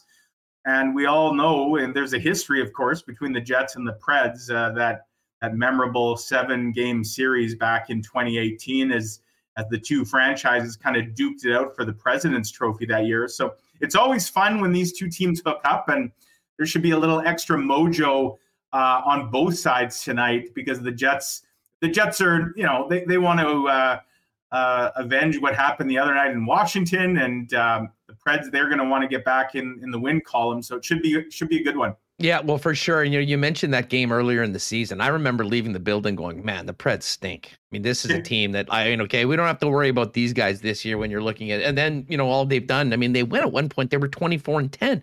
What an incredible run. I mean, they're 24-14 right now with 4 straight regulation losses.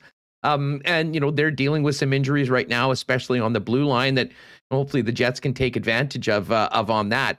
But they really have been one of the pleasant surprises of the season right now. And those two guys who had been vilified for basically stealing $8 million a year over the last couple seasons, finally showing up and doing what they thought they were getting when they signed those guys to those max 8-year extensions in recent years.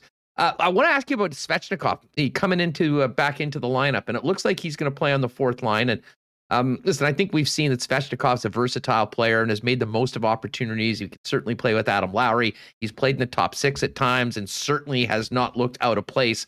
But with Cole Perfetti in that spot, and, you know, you'd mentioned Dave Lowry's options. I don't think any of his options right now that he's seriously considering don't include Cole Perfetti staying on that line right now, right? Because, just because of how good he's looked, maybe that tails off. Maybe that's not the case in a week, but for right now it is. I'll say one thing. This fourth line right now, assuming that Svechnikov is 100% and feeling good, I mentioned this earlier on the program, that January 2nd game against Vegas, coming off a long layoff, Svechnikov, I believe, was playing with Vesalainen and Tony Nato on that fourth line. And he scored a goal. He was the first star in the game. The fourth line played a ton in that game, and that was a game where they were chasing for a while. They were down 2-0 early on and came back. To me, that was the best version of a fourth line we've seen all year, and the coach played them as such. What do you make of Svech coming into that, and how is it important is it for a guy like Vesalainen to maybe step it up right now? Because, you know, we've talked a lot about, the team on paper looks really good. And you look at the depth players, Marat did a pretty good breakdown of what they've been getting from those guys. And, you know, a lot of the negatives have been the guys in that bottom 6, and Vesalainen's at the bottom of the group.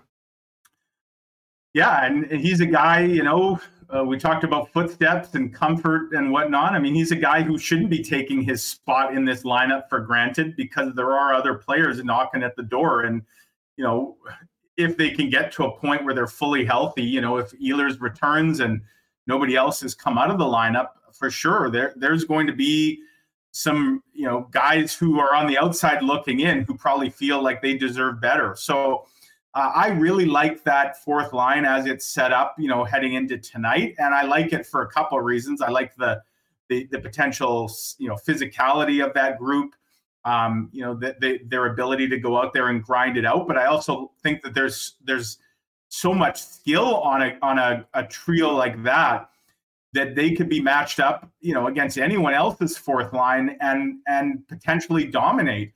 I also think that there's enough good things on that line that if they get caught out there against the other team's best, you don't worry maybe as much as you might have in the past. So I do like the potential of that trio. And as you say, Huss, we did see it briefly and it looked really good. You know, when we know that a guy like Svechnikov, they could move him up if they need be. And so, again, I just think it's all about competition, internal competition, and that's a really good thing. And with the Jets having so much hockey, you know, a real tough stretch here coming up, having the ability to roll four lines and to have a fourth line that you can trust, play more than 4 or 5 minutes, that's going to be really important if they want to keep those top high-end guys, you know, fresh. And so I think Dave Lowry, we're getting to a situation where he trusts what he has, or at least he's getting now to a situation where he's building what he hopes is a bottom six he can trust. And as a result, I expect we're going to see them play a lot more than we have in the past. Mike, and again, I ask you this knowing that the month of February is going to be bananas. Things could go one way or the other, or they could be very similar as we get into March. And I'm sure Kevin Cheveldayoff right now is more doing and worrying about what you spoke earlier about cap ramifications and LTIR with Blake Wheeler. But have you spent much time thinking about the Jets as it pertains to the trade deadline? And if Kevin Cheveldayoff, I mean, what he would be projecting and thinking about doing as we get closer to the 21st of March? Let's assume that the Jets are in the mix or they've put themselves into a playoff spot. What do you think's on the mind of the general manager, at least projecting to that point, as far as assets in, assets out, and you know, what the strategy will be? Because certainly trade deadline moves can happen, offseason moves can happen, but you know, when we speak about any sort of moves of the Jets, we do think about this season, but there's also the next couple years in this window with Connor Hellebuck, and certainly when we talk about the blue line and all these talented young defensemen that are knocking on the door on ELCs. Not a lot of room right now, and even if you take Logan Stanley out of the mix, you've got 5 veteran defensemen making significant money on contracts that extend throughout that window. Yeah, it's a logjam for sure, and you know the organization for a while there. I think we look after 2018 and the exodus on the blue line, and Winnipeg's blue line, you know, went from a strength to a weakness, right? In the blink of an eye, you know, Enstrom, Bufflin, Truba, Myers, Sherratt, Kulikov, like all those guys were gone. Basically, the entire starting six from that run to the Western Conference Final was gone in a heartbeat. Josh Morrissey was really the only thing left. But credit to Cheveldayoff and company for kind of rebuilding it on the fly, but also with some drafting that clearly, you know, takes a bit of time to start to see the fruit ripening on the vine, if you will. But we're now starting to get to that point where I think you could say that the Jets blue line, both what they have at the NHL level and what they have kind of percolating, you know, down on the farm, is now a strength again. So whenever you talk about trades or potential, you know, moves to help bolster the here and now, we often talk about dealing from a position of strength to address a position of weakness. So does that mean that a defenseman would be, you know, one of the young defensemen? Would that be a trade chip potentially? I think what we have to keep in mind, though, Haas, as we head towards the trade deadline is any moves the Jets make, again, barring something really dramatic happening, like another major injury and being able to utilize LTIR like they did with Wheeler, it's almost going to have to be a money in, money out situation because they are so tight to the cap ceiling. And that may limit the options a bit in terms of, you know, taking a big swing if that's what they felt inclined to do on a big money, big name player, because you'd have to be moving something out to clear that space. And we've seen that, right? In the NHL, the third party brokers have become, you know, all the rage. And there are teams out there that certainly have cap space to do that, you know, in exchange for something coming their way, draft picks, prospects. So, yeah, it would be interesting to see. I suspect, though, if you're the Jets and you're just kind of hanging around the wild card spot, it would surprise me to see the biggest of swings made, not only because of that lack of cap space, but just because of there'd be no guarantees that doing something really risky would ultimately pay off. So, yeah, it'll be something to watch as we get closer to the trade deadline for sure. And you're right. I mean, the window of opportunity here, the Blake Wheeler window, if you will, signed for 2 more years after this. I think that's when we're going to see the Jets within this season and the next 2.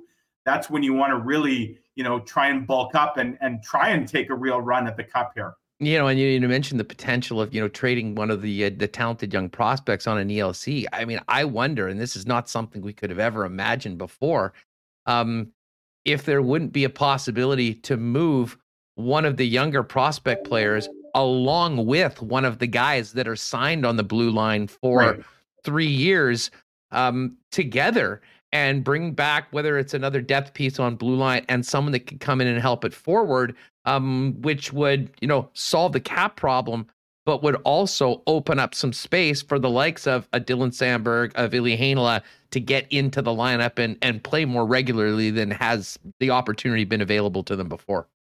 Yeah, and another factor that if you're the Jets, you probably have to be weighing here, Huss. And again, this would go on the long list of things Larry Simmons and Kevin Cheveldayoff are dealing with.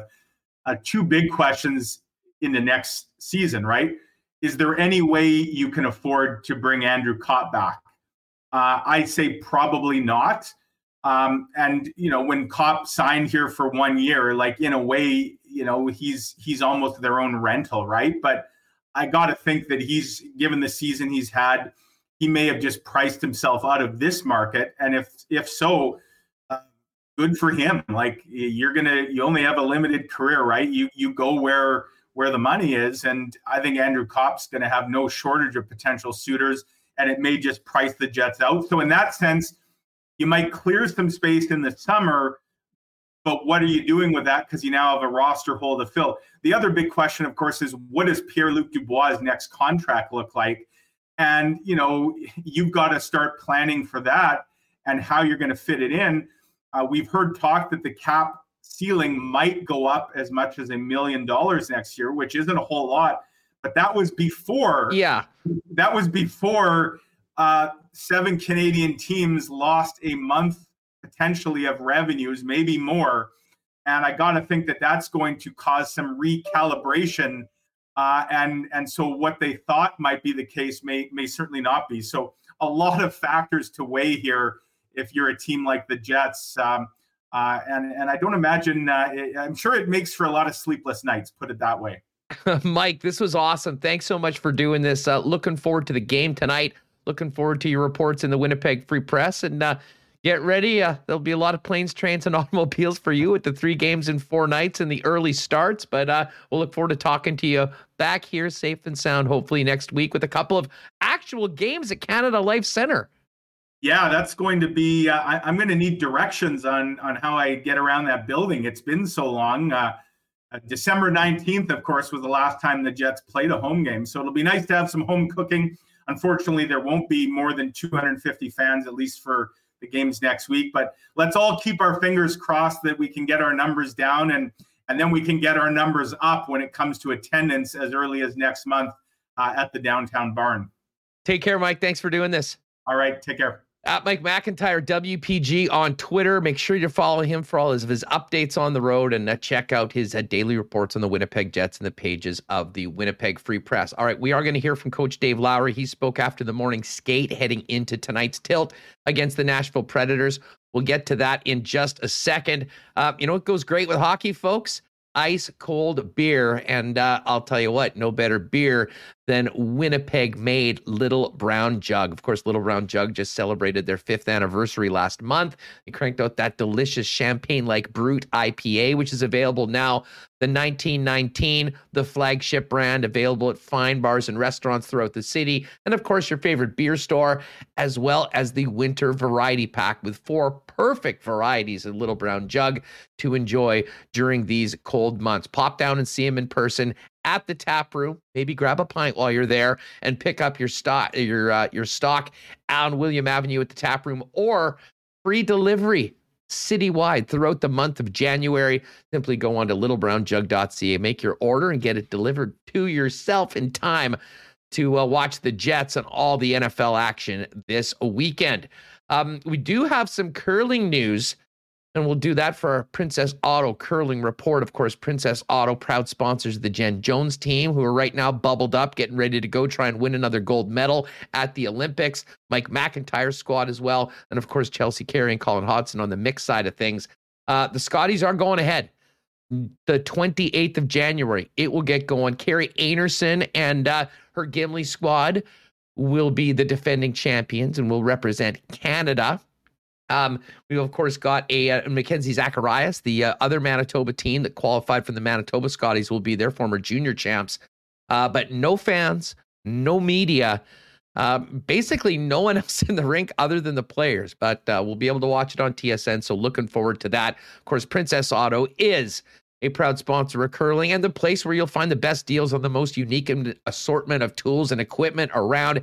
Everything you need to complete the projects on your list or start something new is at Princess Auto. 2 locations in Winnipeg. You can pop down and see them there, or you can start shopping and getting those ideas going 24/7, 365 at princessauto.com. And with a game tonight and, 7:00 start might be a great time to actually get out of the house for a change. Pop by your local Boston Pizza, into the lounge with the game on the big screen with full sound. And many of the BPs doing a very fun pick a player promo as well at your table. Make an arrangement to pop by your local Boston Pizza, or if you want to stick around at home and not deal with the cold, go on to bostonpizza.com, order one of those great game day deals and get it delivered hot and fast at bostonpizza.com. All right, let's get Michael Remus back in here for a minute. We do have cool bet lines. We'll get to a busier night in the National Hockey League coming up a little later on. A number of other stories from around the world of sports. But, Remo, some interesting stuff from Mike McIntyre, obviously, on the Jets, and really enjoyed the conversation with Dave Pagnotta. Hit a number of interesting topics that maybe are more percolating behind the scenes right now. But, man, with everything that the league and the teams are dealing with, the virus and the less attendance, and always some interesting media stories. Great times having Dave on the program today. I thought he was great. Yeah, a lot of interesting topics there for sure. As far as, interesting to hear his thoughts on the Oilers, thought on Evander Kane. Number 9, it's going to spark up the chat every single time. Ratings machine in Winnipeg. Anything Evander related. Yeah, so some good hockey talk here heading into tonight's game. One of many on the schedule tonight. We only had 3 yesterday, so they're going with the Tuesday, Thursday. And I'm looking around the league, what other games are going to watch while watching the Jets game, of course. We'll get to that. I got a couple other really fun stories to talk about from the world of sports. We'll do that towards the end of the program. But first up, though, let's hear from Jungle Dave, Winnipeg Jets head coach Dave Lowry, as his team faces the Nashville Predators, who have lost 4 games in a row in regulation after just a sizzling start to the season that saw them at the top of the Central Division for a good portion of the last month. So after the morning skate today, Dave Lowry met the media to talk about tonight's matchup against the Preds. Here's the head coach.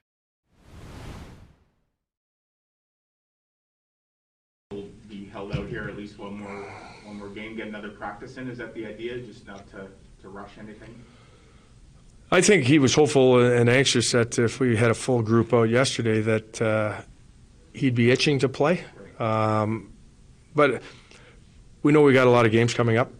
One more practice is not going to hurt him, and he understands that. And, it's nice that we are having this discussion, and that he is extremely close to playing.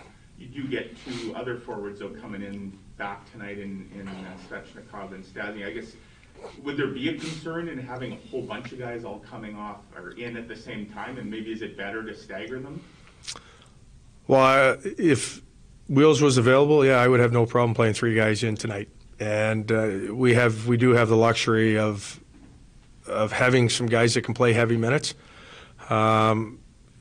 In a perfect world, you're probably not bringing 3 guys in, but the other 2 guys haven't been out for an extended period of time, so that really wasn't a concern. Now, if 3 guys were out for as long as Wheels has been out, we probably would stagger it. I assume for a lot of reasons it makes sense just to put Paul right in that spot where Nikolai was, and then you leave, obviously, PLD and that group together. Stas was playing with those guys when he was out, came out of the lineup. So, you know, he's familiar with Scheifele. They play well together. They read off each other. You know, he's a very intelligent player, and you know, it's just a natural progression right now, just to try and keep the other two lines the same. Nashville's weightless next to Kelly Moore from 680 Jockey. Go ahead, Kelly. Thanks, Gregor. I've got a couple questions here if I can be left up. Dave, does the video show Nashville plays as physical and/or slash heavy as their penalty minutes would indicate? Absolutely, and this for us will be a very good test. They are a very heavily penalized team, but I think that's a byproduct of the game that they play, and they are physical on the forecheck, and that is one of their strengths. And you know, we talk about what we're going to have to do as a group and how you can combat that. And the other thing that kind of stands out is, you know, they're right there with Washington in terms of their ability to score first, and they have the most wins when they score first. So you always want to be ready, but you have to even be more so going into this one. Well, I think if, you know, you can't be ready to play this game, you're going to have a hard time getting ready to play games. This is, you know, this is a division game, and this is a team that we're chasing in the standings right now. You know, so our mindset is we have to have, and I know it's early, but you have to have that playoff mindset where this is an important game for us. Well, next to Sarah Oleski from TSN. Go ahead, Sarah. Dave, haven't you had the opportunity to speak to you since the schedule came out with the rescheduled games? Just what strikes you most about that February now? With how many days we had in that 3-week period, how we get stacked up in back-to-backs. Obviously, as a coach, you'd love to see the spacing and have a game, a day off, a game, a day off. And for us, it'll you know, it'll challenge us. Obviously, it'll take away a lot of days of practice for us, but our group is ready to play games, and you know, we're fully confident that you know, we can use the schedule to our advantage, even though there are back-to-backs. Some of them are at home, and so you take the travel factor out. Go next to Ken Wiebe from Sportsnet. Go ahead, Wiebe. Good morning, Dave. I know the focus is on your own group, but what have you noticed about the differences maybe in how Nashville's played since the first meeting of the season between your two teams? Well, I think they're playing a complete game. Pucks to the goal line, they get in, they're physical, but they defend well. And they're not giving up a lot, and that is, we felt that when we played them at home, it was a heavy game, it was tight, and it looks like they're continuing to play the exact same way. And just a quick one on their team. I know we always talk about the skilled players. Tanner Genoa's a guy who's kind of caught a lot of people's attention. You would have coached against him in the Western League, a bit of a throwback kind of guy.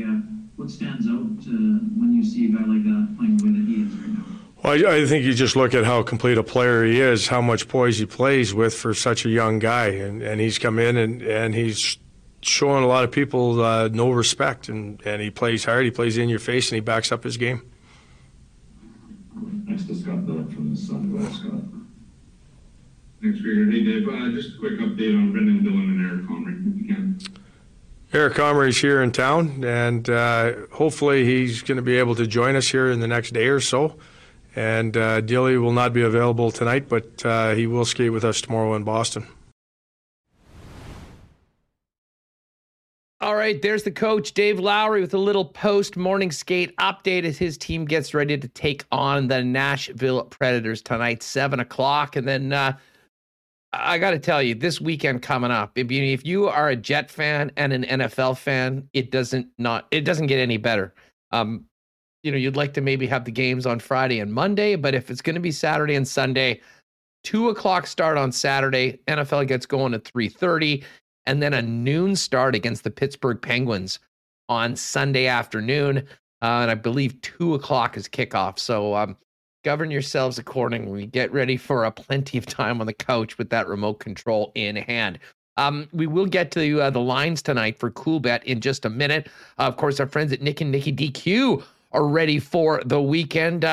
What goes better with a weekend of football, hockey, than maybe a DQ cake for you and the family. Of course, Nick and Nikki got you set up. 4 locations in Winnipeg and southern Manitoba, the DQ in Niverville, DQ Northgate, DQ Polo Park, and DQ St. Anne's.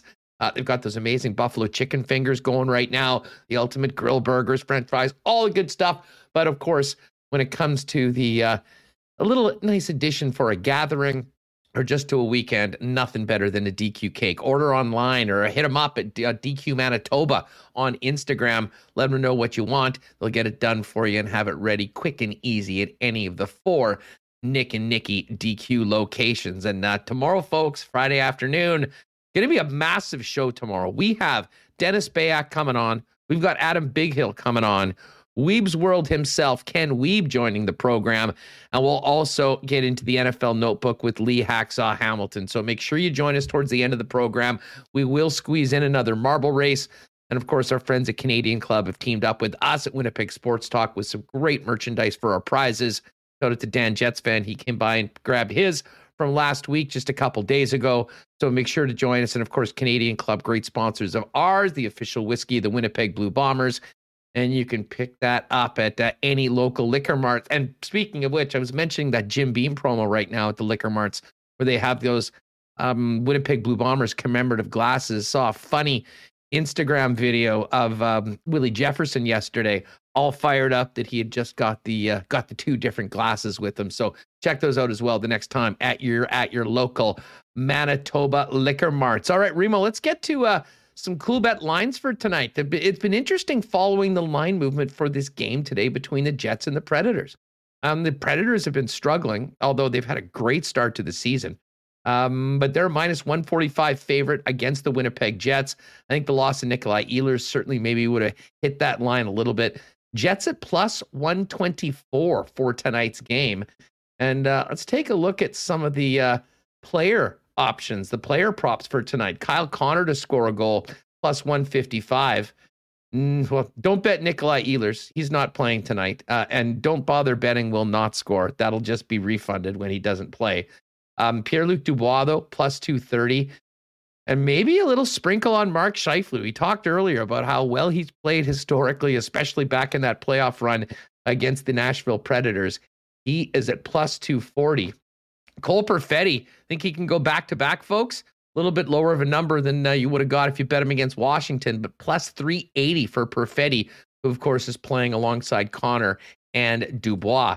As far as player points, you've got a number, laying quite a bit for the overs, over half a point for Kyle Connor, minus 208, Scheifele, minus 192, as well as Pierre-Luc Dubois, minus 120, and Andrew Kopp, minus 110. So you can go and check out all those numbers over at coolbet.com. And if you want to really have some fun, click that bet builder. You can combine the total of the game, who's going to win the game, as well as some point scorers as well to really juice up a single game parlay. Other games in the National Hockey League tonight, busy slate. You got the Caps at the Bruins. Washington, a minus 182 favorite against the Caps, who, of course, outlasted the Jets in OT on Tuesday night. The Dallas Stars, coming off a home loss to the Montreal Canadiens, will be in an ornery mood. They're a minus 208 favorite going into Buffalo to take on the Sabres. Two bad teams, Blue Jackets and the Flyers. Neither of them probably going to the playoffs, but they're playing tonight. Philly minus 115, and the Blue Jackets actually a road favorite against Philly, just to give you an idea how things are going in the city of brotherly love. Blue Jackets minus 103. Pittsburgh a huge minus 312 favorite against the Ottawa Senators. We mentioned the Jets-Preds game. Jets plus 124 to win the game in any fashion tonight. You've got the Avalanche and the Kings, minus 182 for Colorado. The Kraken a slight favorite over the Sharks at minus 118. Vegas a huge favorite against the Montreal Canadiens. And the other game that I will be turning to after the Jets and Preds are done, that, of course, is the Florida Panthers and the Edmonton Oilers. Florida, a minus 164 favorite against the Oilers at plus 140. Remo, I've got to ask you, what I know we spent most of our time, as we normally do, talking about the Jets, but what do you think the Oiler fans see out of their team at home tonight against the Florida Panthers team that, as Dave said, not in a great mood after having their winning streak snapped in a 5-1 drubbing in Calgary just 2 nights ago? Yeah, they lost to Calgary when they were heavy favorites. I mean, McDavid and Draisaitl, I've never seen this -455 each to score a point. Seems absurd. I mean, Edmonton's been off since Saturday, so you think that they're rested. I don't know. I'm probably leaning Florida. I saw people saying, "Oh, I'll tune into Florida," tune into the Oilers post-game show after. Oh, they lose. Tommy Gazzola, our good friend, is going to have his hands full tonight. I mean, I don't know. I know many of you, probably pop by and sometimes in the mornings check out the Nielsen show. I mean, this entire week has just been amazing. But as I talked to Dusty off air, it doesn't get any easier from doing a morning show that when you have the sort of content that's been served up off the ice for the Oilers, you just sort of go away and fire up the text line, make your takes, and let the show go from there. So that'll be a real interesting one. Obviously, Florida, one of the top teams in the league, and Edmonton has been playing like one of the worst teams in the league, but I think everyone knows that they're not. They've got some of the most talented players.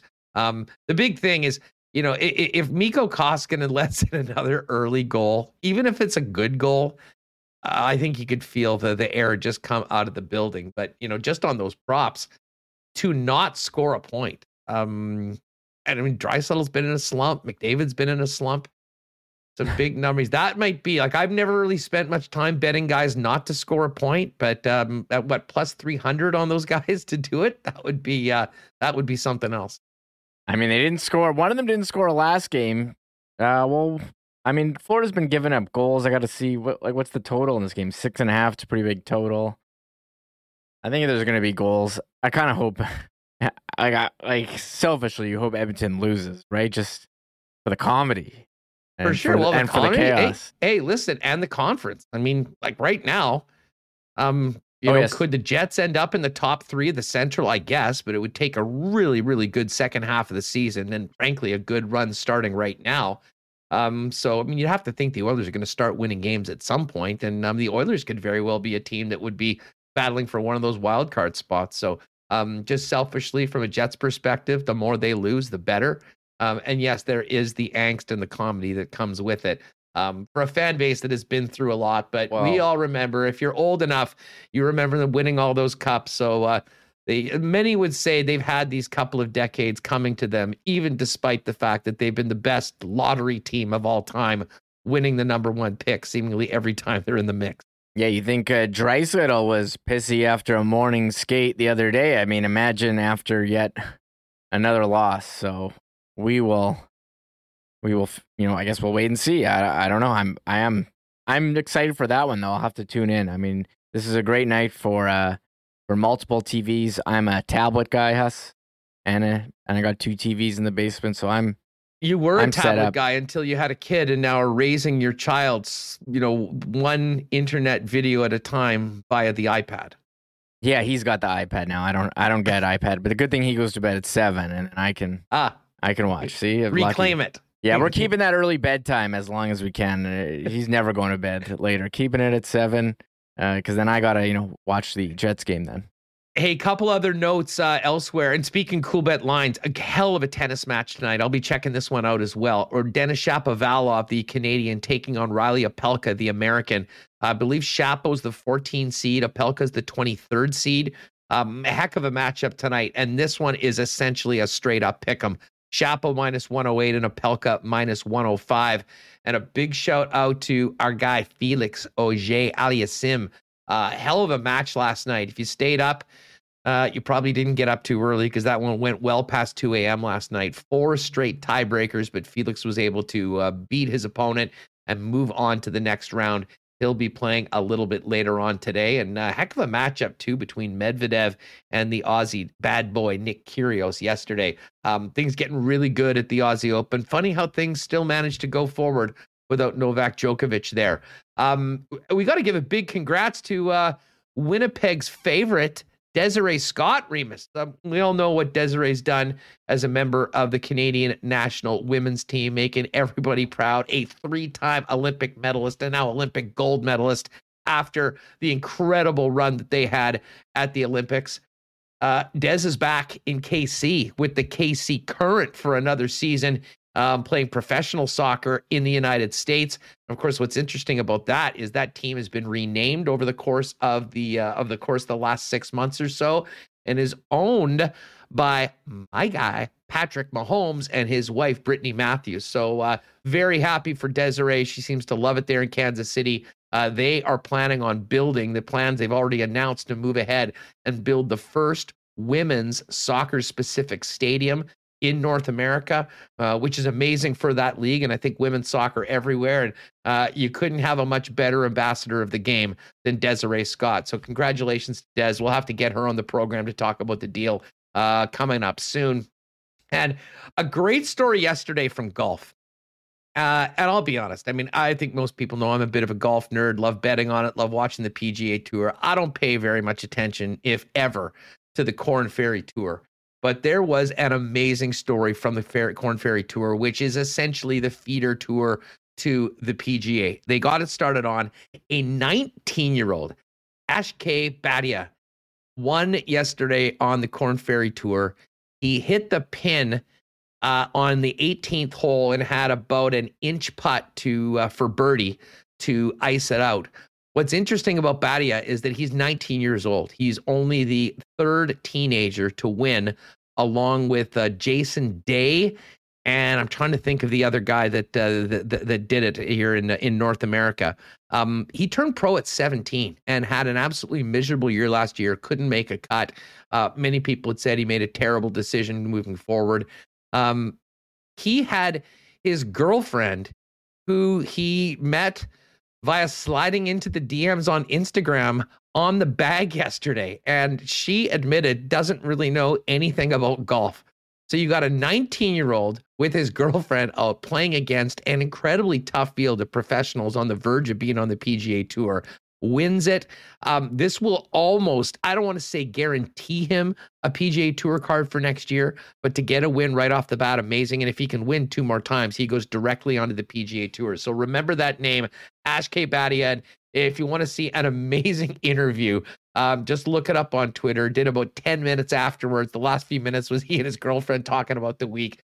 Just a heck of a story in the world of golf. Today we've got the American Express Championship getting going, which was formerly the Bob Hope Classic on the PGA Tour, and a hell of a field over in Abu Dhabi, including Rory McIlroy, Victor Hovland, and Colin Morikawa playing over at the in Dubai on what's technically, I guess, part of the European Tour. So few other news and notes. One other thing for you Bengals fans, Trey Hendrickson, the number one sack threat for the Bengals defense, has been cleared to play. He's going to be good to go for Saturday afternoon's game against the Tennessee Titans.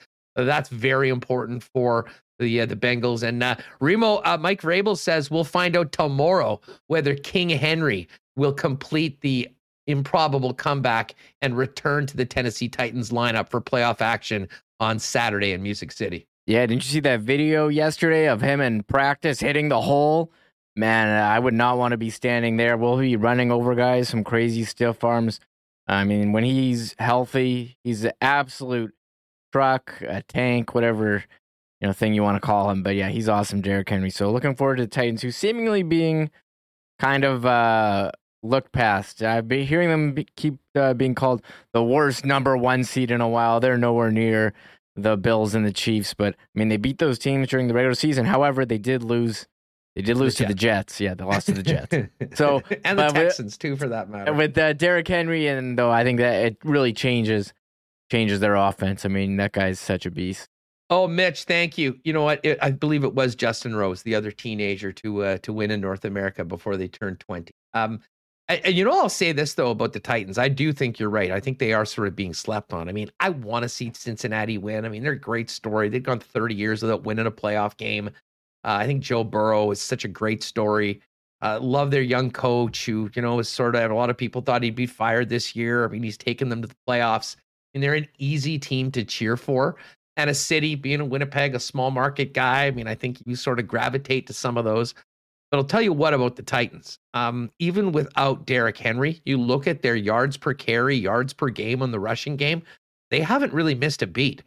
This is a complete team, and Mike Vrabel probably deserves some real significant consideration for Coach of the Year, along with a guy like Matt LaFleur, who all he does is win football games. So anyways, it's going to be a great, great weekend. Tomorrow, before Winnipeg Sports Talk, I'll get it going with Dustin Nielsen at noon on our Twitter feeds with our weekend edition of The Lock Shop all over the National Football League. So if you are around your computer, make sure to pop in at noon and join us then.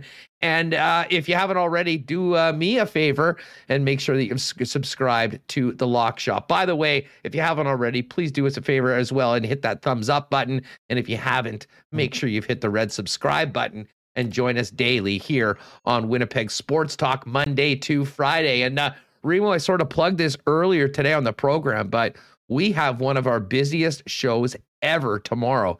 Cannot wait for it. Adam Bighill, Dennis Bayak, Ken Wiebe, and Lee Hacksaw Hamilton, and of course, a marble race. I don't know how we're all going to pack it in around 2 hours, but we're going to do our best, and it is going to be awesome heading into an amazing sports weekend. Yeah, we'll be some very tight scheduling, but we'll manage to do it. So really looking forward to tonight's game. We'll talk all about it tomorrow and get set for the two Jets games. Before we go, us, I think we have to come out here and tell everyone that you and I both muted Wordle on Twitter. It's being talked about in the chat. I've seen it pop up on my feed over and over. You know, I've played Text Twist. I'm into Yahtzee on my phone. I'm not on Twitter for Wordle. It was clogging up my feed. I had enough. I hear it's great. Maybe I'll get into it, but I had to go. I hit. Can you play it without tweeting every time you play it? Is that possible? I don't know what it is. I have no. I just see people saying how great it is. I'm sure it's fun, but it was added to my mute list along with some NFT projects that keep getting pushed to my feed. So I'm happy. I'm happy to come out and say I muted Wordle. I'm sorry. I'm sure it's fun. This Wordle thing. Yeah. I mean, I'll be honest. I did that more as an excuse to tweet one of my favorite all-time Stephen A. Smith videos. The "We don't care. We don't care." But it was perfect. We really don't care how you did on your morning Wordle. So it was a sincere usage of a great classic Stephen A video to let everybody know, no matter how you did in today's Wordle, nobody gives a crap. So we probably don't need to be putting that in everyone's feed. I hope I didn't offend anyone. I mean, I wish you all luck. I hope you do well in Wordle. We just don't need to see it on the timeline. So. Yeah, someone popped in a chat and they're like, "Did you see Overdrive's take on Wordle?" And I said, "No, I muted Wordle on Twitter. It wouldn't it would never come up on my feed."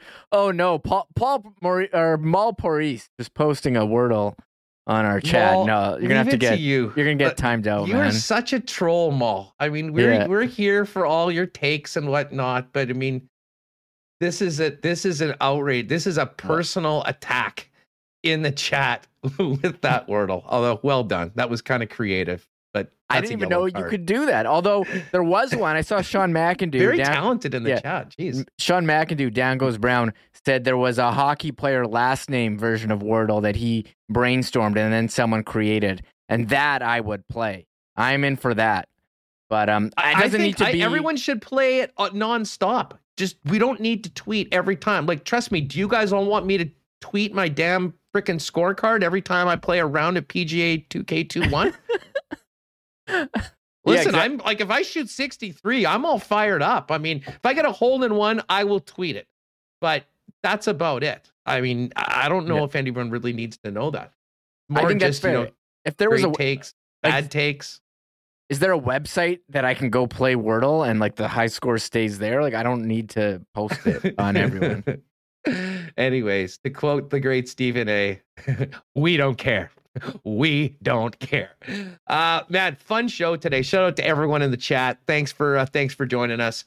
Tomorrow, as I said, monster show. Make sure you join us. Really looking forward to it. But first things first, we got a big hockey game tonight. Let's see if the Jets can get it done, make it 3 or 4 points to start off this road trip and then go into Boston and Pittsburgh with back-to-back matinees, 2:00 on Saturday, noon on Sunday.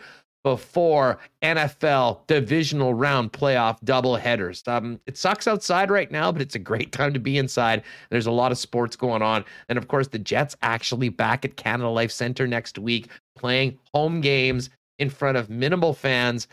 And then buckle up for February, folks, because it is going to be wild. So tomorrow, Bighill, Bayak, Wiebe, Hacksaw, Marble Race.